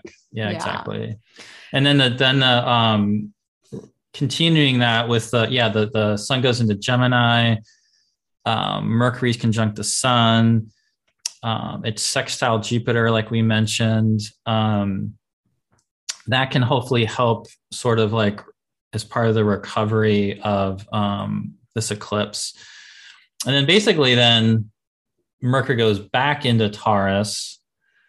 Um, and and as that's happening, um, this Gemini season is in pretty early on around March, May 24th, Mars goes into Aries. There's Mars and Aries. So now we get Mars into its sign. And I feel like this is another, this is a period where we've been in, we've been in a big dissolution kind of phase. And now it's kind of like, you know, the pace is like picking up, up, and yeah. how do we, how do we kind of deal? We're not being dealing with responding to things, whatever the big change, the, the things that came through with that eclipse. Because yeah. they get Mars coming together with um, Jupiter. We got um, yeah, so Mars. Venus is uh, sextiling Saturn. There's a lot of Aries happening there, and then the Sun's in Gemini. Um, well, so, and Venus. So basically, at so at the start here, Mars enters Aries, makes that it goes slowly to make that conjunction. It's in proximity to Jupiter and Aries, mm-hmm. but at the mm-hmm. same time, we do have Venus uh, squaring Pluto too. So there's something oh, to yeah, be said about point. Venus squaring Pluto while we have Mercury Venus. retrograding over there in the North Node. And so there is Pluto's back, basically. yeah. So this will be Venus coming back to be in a hard aspect with Pluto again since all that retrograde time period. Yes. So it's kind of um, it's the it's like the opening square of her story with Pluto and mm-hmm. that back and forth uh, story there that mm-hmm. she started. Um, yeah, that would so that, that that that some yeah, my stuff might come up from that again. Um, I like but, the Mars Jupiter though. Just Mars Jupiter in Aries and the Sun in Gemini. That, that seems like there's something there about um, really being able to get some um, more coherence about the vision kind of coming in or meaning going forward with the Jupiter and Aries. And then, like you're showing here, Venus then goes into Taurus. Um, so now we have, you know, the like the the the Uranus again is getting as Uranus is getting closer to the North Node. We have now Venus in Taurus coming towards it with Mercury retrograde in Taurus, um, squaring Saturn. Which basically brings us to our Gemini new moon, mm-hmm. um, that has that is basically has those signatures to it um, with Mars Jupiter conjunct. Mm-hmm. Venus and we got a lot. We got uh yeah, we got Mars and Venus in domicile there. Uh Venus heading to Uranus. We got uh, Mercury round in the bend again with a square with Saturn, but now retrograde. So they're the ruler of this new moon is uh, still retrograde and square Saturn and nearing that north node there. So uh, we get yeah, and and so Mercury and uh, right around when this is happening, Mercury and Saturn are basically stationing, and so days later, I think it's June third that Mercury stations direct, and June fourth Saturn stations retrograde. So they're they're they're both ah, so we got a station really activated, and, and they're both stationing in range of a square to each other um, so that gets locked in place for longer than normal with Mercury squaring yes. Saturn. Um, and that's happening at the same time that Venus is, you know, inching up on Uranus as you oh you're starting to show it. Oh yeah, I was okay. just gonna I'm dancing over the Mercury Saturn square. Yeah. Get used to that. Um, um but but um yeah, anyway, um I mean Venus doesn't get to Uranus until what June 11th, I think. Yeah, June 11th there. So it's about a week. She gets there about a week after they station. Yeah, yeah. so when she gets there, um, where's Mercury? Yeah, Mercury's still, you know, it's still basically squaring Saturn, but now it's trining trining Pluto. Trining Pluto, right? Yeah. So that's interesting to be said about just that Mercury retrograde period in general. Is it uh, once it moves back into the the Earth sign in Taurus, it, it it does a dance with the trine with Pluto, and then has that tension with Saturn. There. Yeah, so, so this is like, and so maybe people hopefully can hear a sense of how like this is why I'm kind of saying like not things just keep. I mean, I, I know everything's always changing, but you can hopefully kind of get a sense of like stuff just keeps coming in. I mean, but what, what I like about this is it seems like stuff that's that's workable like the sun's trining Saturn. You know, we're, we're getting the Venus, Uranus, yeah. and the North Node, but the Mercury's trining Pluto. You know, like there's, um, it seems like lots of stuff changing and and and um you know this is a big this is and, and because venus is in her own sign you know she's receiving uranus she's ruling the north node coming to conjoin us and you know there, there's a it's it's definitely um, the whole process of the, the whole Taurus process here gets really amplified and kind of accelerated. Um, but hopefully it can be a really, you know, um, creative time. I mean, of course, as she's coming in there to make contact with all those things, she's also then coming into the square with Saturn. Yeah. So, um, this is again why that Uranus Saturn square just kind of never really just keeps goes on away. coming. Yeah, but... we keep we keep getting connected back into it, and so relationships and our our values and um, are all getting brought into it really strongly here. Yeah, then she goes across it in mid June. Yeah. So she basically around mid June, we have uh, her. It's interesting to note at this time too. Once we get to mid June, is that we have Mercury, Venus, and Mars all in domicile. They're all in their own signs. So there is that the planetary strength going on, but she does make the conjunction to uh, the North Node. Uh, and, you know, keep in mind, this is the ruler of the North Node. So it's something to be said when Venus crosses over it. Um, there's a purity of mission there, it seems. But it's the same time that we have the sun trining uh, Saturn. Uh, so we get some resolve, I think, uh, with that the Saturnian element and uh, you know the idea of where we're creating structure and boundary in our life and what we're building, what the vision is.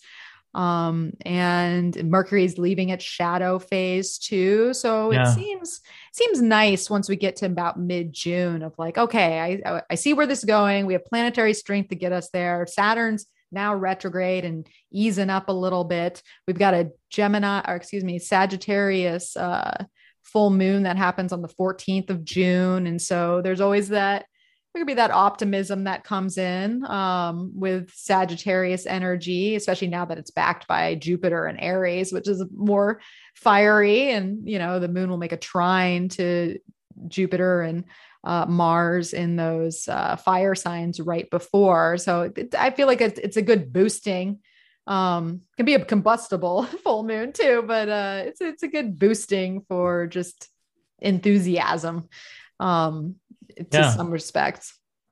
I think yeah, definitely. I agree with all that. Do you want to jump to um to our roundup answer or or or yeah or i don't know how you want to do the yeah you can tell me what you want to do i feel like maybe i feel like what we should do what do i feel like what we should do or just end with the first we could start with the first quarter or just mention briefly what happens yeah so the shape um, of the second second half of the year. Yeah so basically because i do have everything laid out here so maybe i'll just list it off and then whatever seems like stands out most um we'll riff on for a minute or two uh, but we'll go into like the juicy details okay. um at uh in in another in another broadcast because you know what? There's just so much to get through and once again we got we got gemini placements can't just gloss over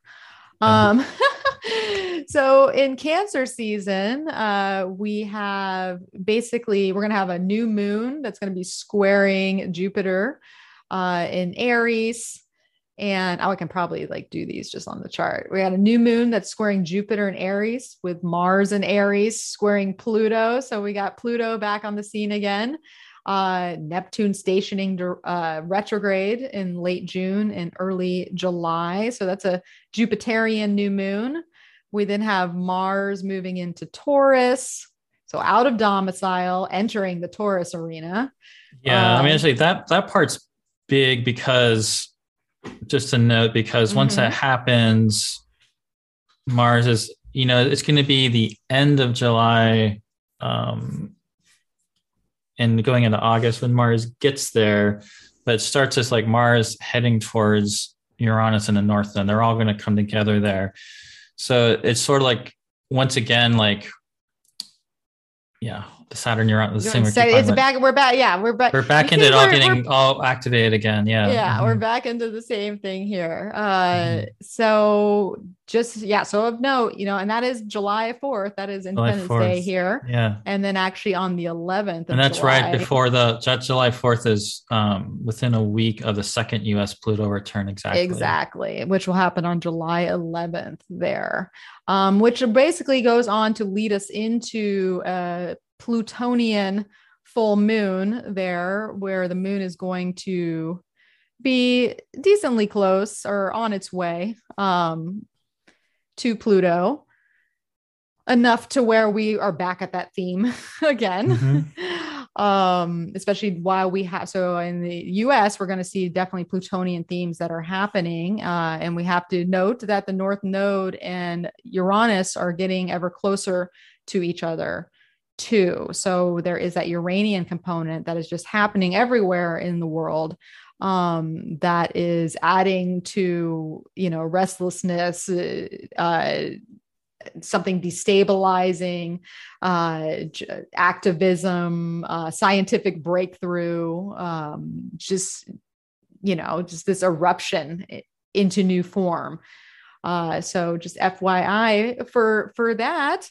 Um, and then we have it's interesting because at that time too venus is going to square neptune around the same time on the 13th and i just want to point this out as we get to planets mercury's already been here but as we get to planets that are in the tail end of Gemini that are squaring Neptune. I feel like we're getting uh, Mars foreshadowing because what's going to happen later this year, that I'll just summarize now to get it over with, is we have Mars that is going to be slowing down once it gets into Gemini to be there for like seven months. I mean, it's a really long time that Mars is going to be in Gemini, but it's going to station retrograde uh, and in the later part of the year in October, right? Gray, do I have that right? October. Um, yeah, basically, I think so. Yeah. And so what Mars is going to do is it's going to station, but it's going to be in a square to Neptune. So it's interesting to think about when we were talking about Mars and Neptune conjunct earlier in that lunation uh, of the eclipse, of the Scorpio eclipse there's something to be said about that conjunction because there's more that's going to play out in that eclipse signature because of Mars going to uh, retrograde um, with that square to Neptune. Uh, mm-hmm. on October 30th. And so any planet that rolls over this point, I feel like we're going to get some Mars foreshadowing, but I just wanted to point out that in the last three, two, well, be three years now, we first had Venus retrograde in that same position, squaring Neptune. In 2021, we had Mercury in the same position, squaring Neptune. And so now this is like the last piece of the puzzle of Mars rolling over this point. And so this is not, we've had this Neptune story that has been continuing and continuing between Gemini and Pisces. And Mars is going to be playing out this last component of it in October. Uh, and November and you know December and you know a long time. so I just kind of I might have derailed our us a little bit there, but I figured that was I the time to talk about it. Yeah, I had an idea. I mean, you could have just what about we just end we kind of end with uh uh Mars, Uranus, North Node. or I mean, or we could, or we could just try to do a really quick summary of the rest of the year. Um, yeah, you're, you got. I feel like I feel like it's hard to it'll be hard to go. yeah, know. it's it's hard to it's hard to just sum it up basically. Yeah, it, it kind of um, is. I was thinking, I think it would be hard. Yeah, so uh, it might be better to come back to it. Yeah. So basically, I think once we get past that cancer point, um, some of the most significant uh, parts of the year, uh, which we talked about earlier, were the Uranus North Node conjunction, which is going to happen, I believe, ju- around late July. Yeah. So once we're so yeah, so like the one thing, yeah, what the Leo, like the Leo's been that missing piece, right? And and um, um of the Leo Scorpio Taurus thing, um, which makes me think a lot about you know our sovereignty, our co- sort of coherence, creative radiance, um, like the good qualities of Leo, just to be kind of keeping in mind amidst all these changes happening. Um, but yeah, once the Sun, Sun and Mercury both are going into Leo, and um, but it's at, at the very end of July and beginning of August that we get the lineup of um, Uranus, Mars, North Node. Um, and that'll all that'll all be happening after you know Mercury will already have kind of shot through to um, square Uranus, and I guess Mercury is basically opposing Saturn just as that's all. Uh, that just as all, that's, that's going down. that's all happening. Yeah. and and then Mars. That's another interesting thing too, is that Mars meets with Uranus and the North Node at the same time. So the that's so an the, extra element we we didn't have in those when we when we mentioned when we started off talking about that. I know, yeah, we we, that was one piece. Um, we that is makes us a little bit different, right? Because now we got a Mars. Mars is there too. Yeah. So with, and with them and that's it's an interesting point because mars starts a cycle there with uranus too. So there is an extra there's a, there's a lot of there's high energy to this particular time period especially with mars and the condition it's in there too. So it's a little um weaker uh or not weaker but you know it's it's i mean one nice thing is that venus is in cancer sextiling, sextiling mars at least. Mars, so venus is in over there in cancer sextiling all of this. So it makes me think a lot about the um again, we're talking about Taurus and like, you know, um be open to change, kind of work on form, you know, that process of bringing things into form. But like with the Venus and Cancer, it makes me think of like more like intimacy and like safe containers and when when when possible in your personal sphere to be creating this like containment for this which could be very vol- extremely volatile and implosive type of situations kind of erupting around this. I mean, we yeah. don't know what will happen, but it's it's a lot of it's extreme, like the extremity of like Taurus push to change and.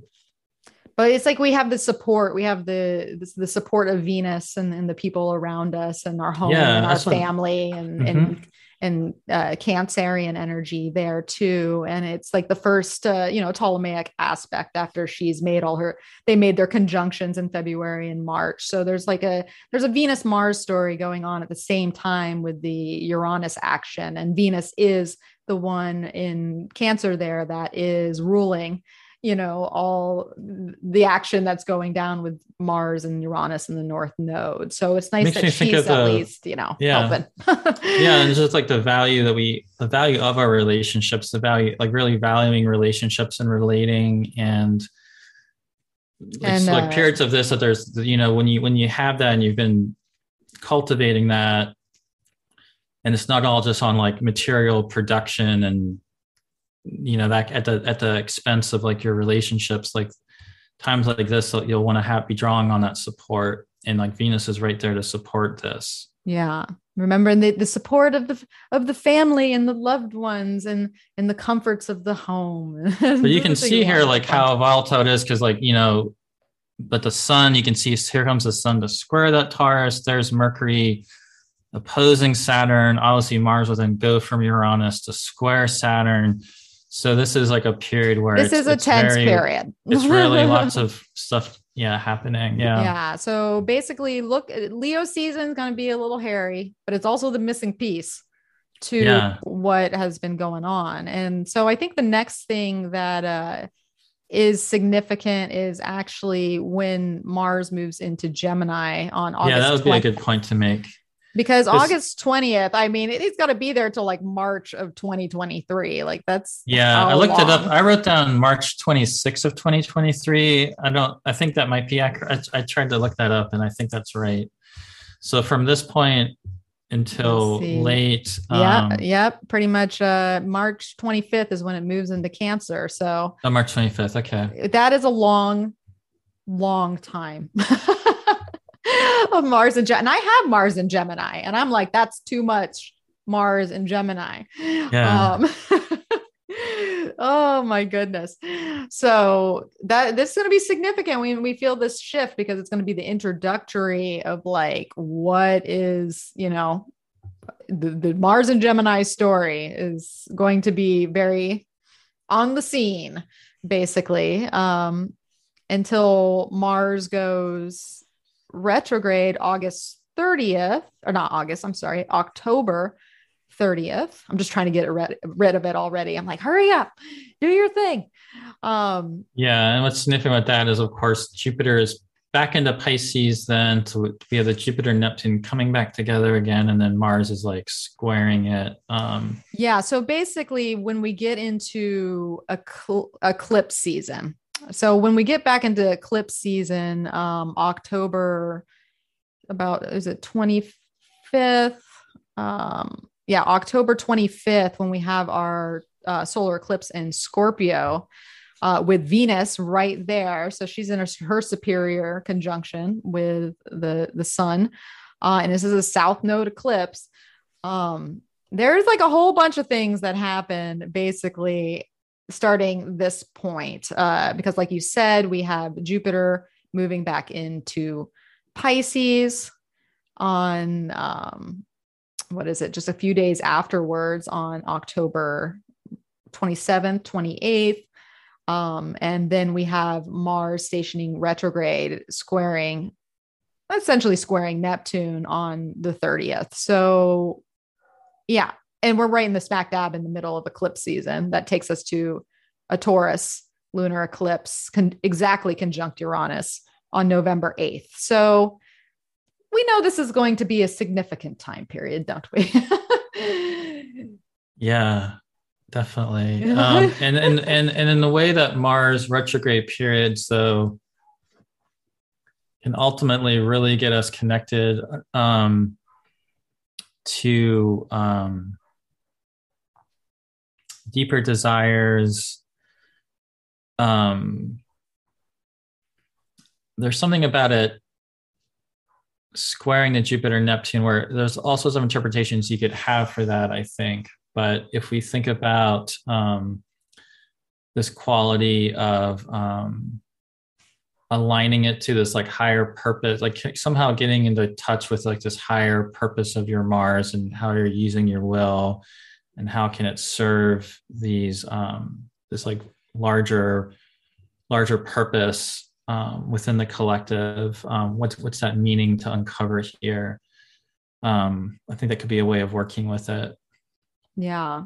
And it's probably going to get a little squirrely just because we do we do have an eclipse south node eclipse happening and uh, with it and then a a north node lunar eclipse conjunct uranus and yeah and, really and mars tight.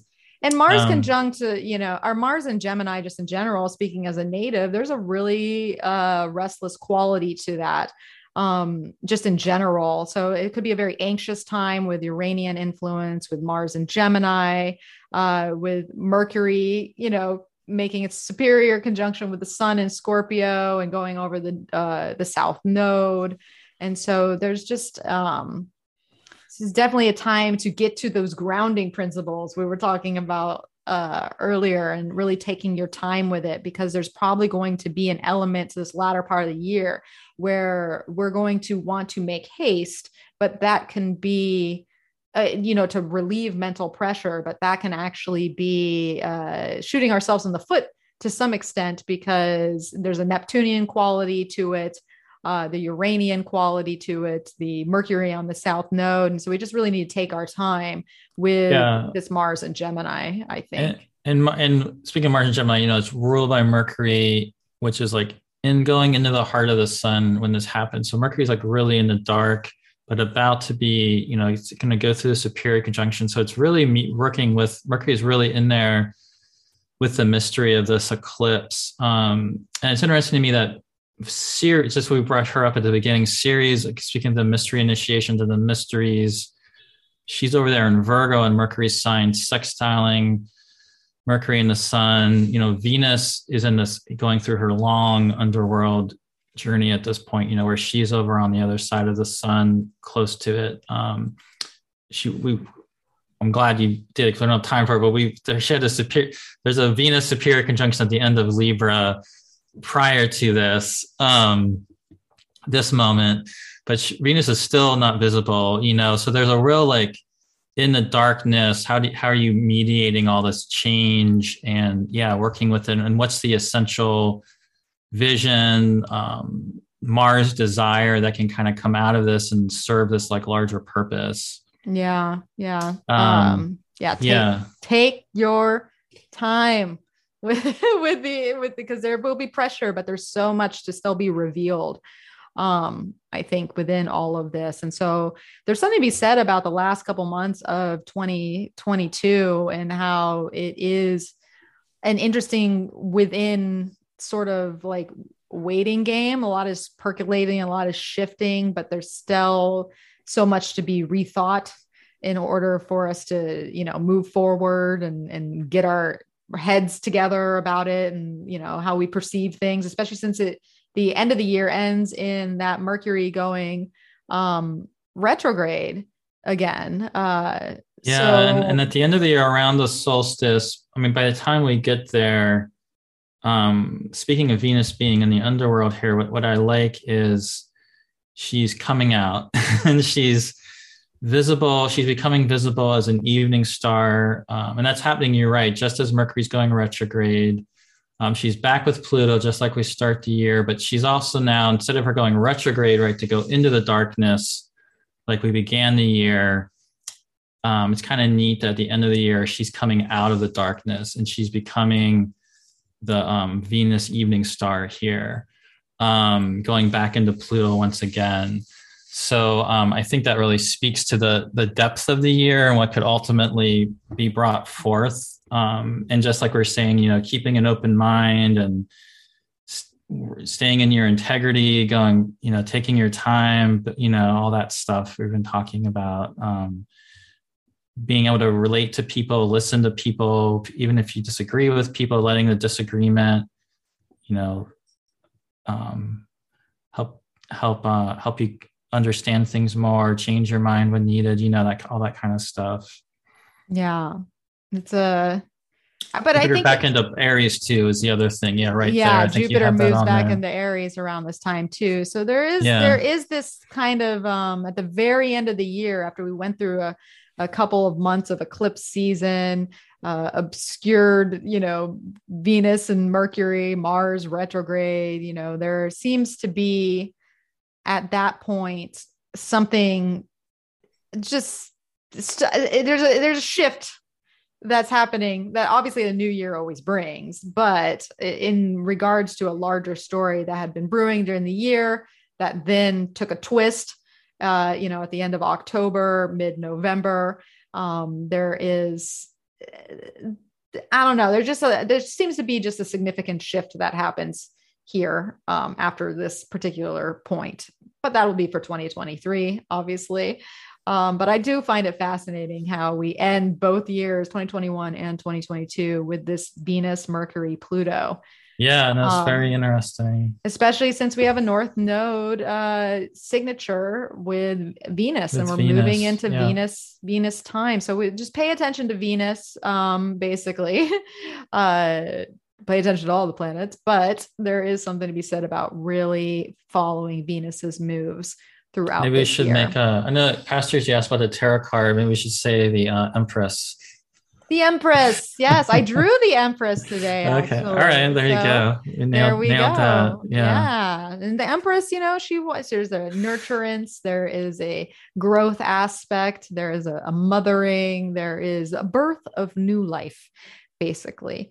That, that comes with it. But it's interesting. I remember Mel Moline talking about the Venus, um, the Empress card, and having the image of a balsamic moon and a, and a waxing crescent on it, and Hmm. how with the birth of the new, there is usually this death of the old that has to happen within the Yeah. Empress. Exactly. So keep that in mind as we are birthing. These- what's the uh Scorpio is the death card, right? right? Yes. So we have we have death versus gotta- you the, Mhm. uh yeah. So be the um the Empress Empress Empress font Hierophant Empress. Yeah, so we got Empress and here. Uh, so we have the Empress and Hierophant uh, mixed with Death and Tower.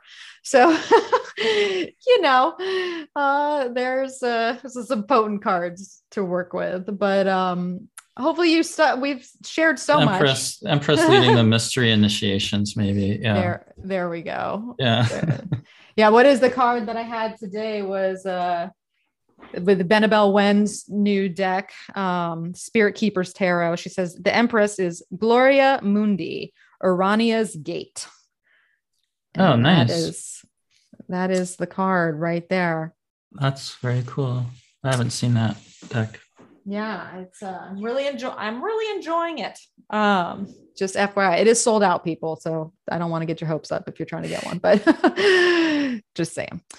Um, all right. So, well, Gray, we're just gonna have to come back and we're gonna have to go for round two. Like, Yeah, we can have another. Yeah. We can go through it more detail later. and we could catch up on what we said so far too, which is always fun.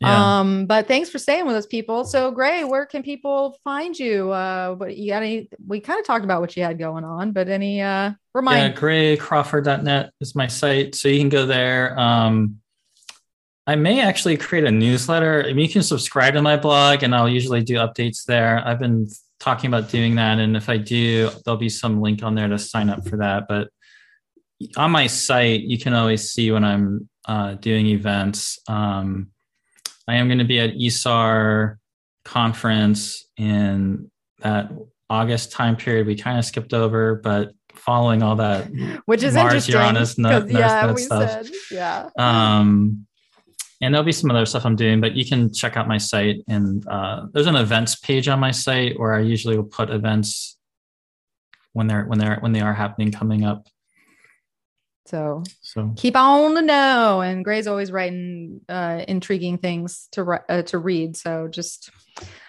follow them and you're going to see it. Pretty much. That's that's the way it works. Um. So all right. Well, where can you where can you find me? You can find me at energeticprinciples.com uh, and on social media, energetic principles too. Um. Sign up for my newsletter if you want to get uh, the monthly. Uh, he- uh, Heaven's Gate. I can't believe I almost said Heaven's. I mean, I said it out loud, so I guess I said it. The Heavenly Wind, not Heaven's Gate. It's not a cold, I swear. Um, the newsletter that comes out at the beginning of each month, where I share detailed astrology, some tarot, some animal uh, ambassadors, etc. So you can sign up to my uh, mailing list to get that in your inbox. Um, if you like this podcast, wherever you listen to it, or maybe you watch this on YouTube, uh, you can give a review, uh, a comment, a like, or however that works so that it can be uh, shown and spread. Uh, around for others to find it, uh, share it with a friend, uh, get the word out that way. If you want to support either one of us, you could always book consultations uh, with us, or you can use my tip jar to make a one time jo- donation, whatever feels right for you. Um, and yeah, so thank you again, Gray. It's always a pleasure to chat it up with you about planetary motion. Yeah, thanks for having me here. All right. And thank you, everyone, for hanging out with us this long. I'm sure you did this in probably two to three p- parts. We don't blame you. I like how the uh, sun behind me is just set into darkness and night. Um, it's like fits the theme of the year, so that's yeah. actually pretty good. Me too. We're we're both in the dark here. Perfect. Yeah. So, all right, everyone. Well, we'll see you about midway, uh, 2022, and until then, may the stars be with you.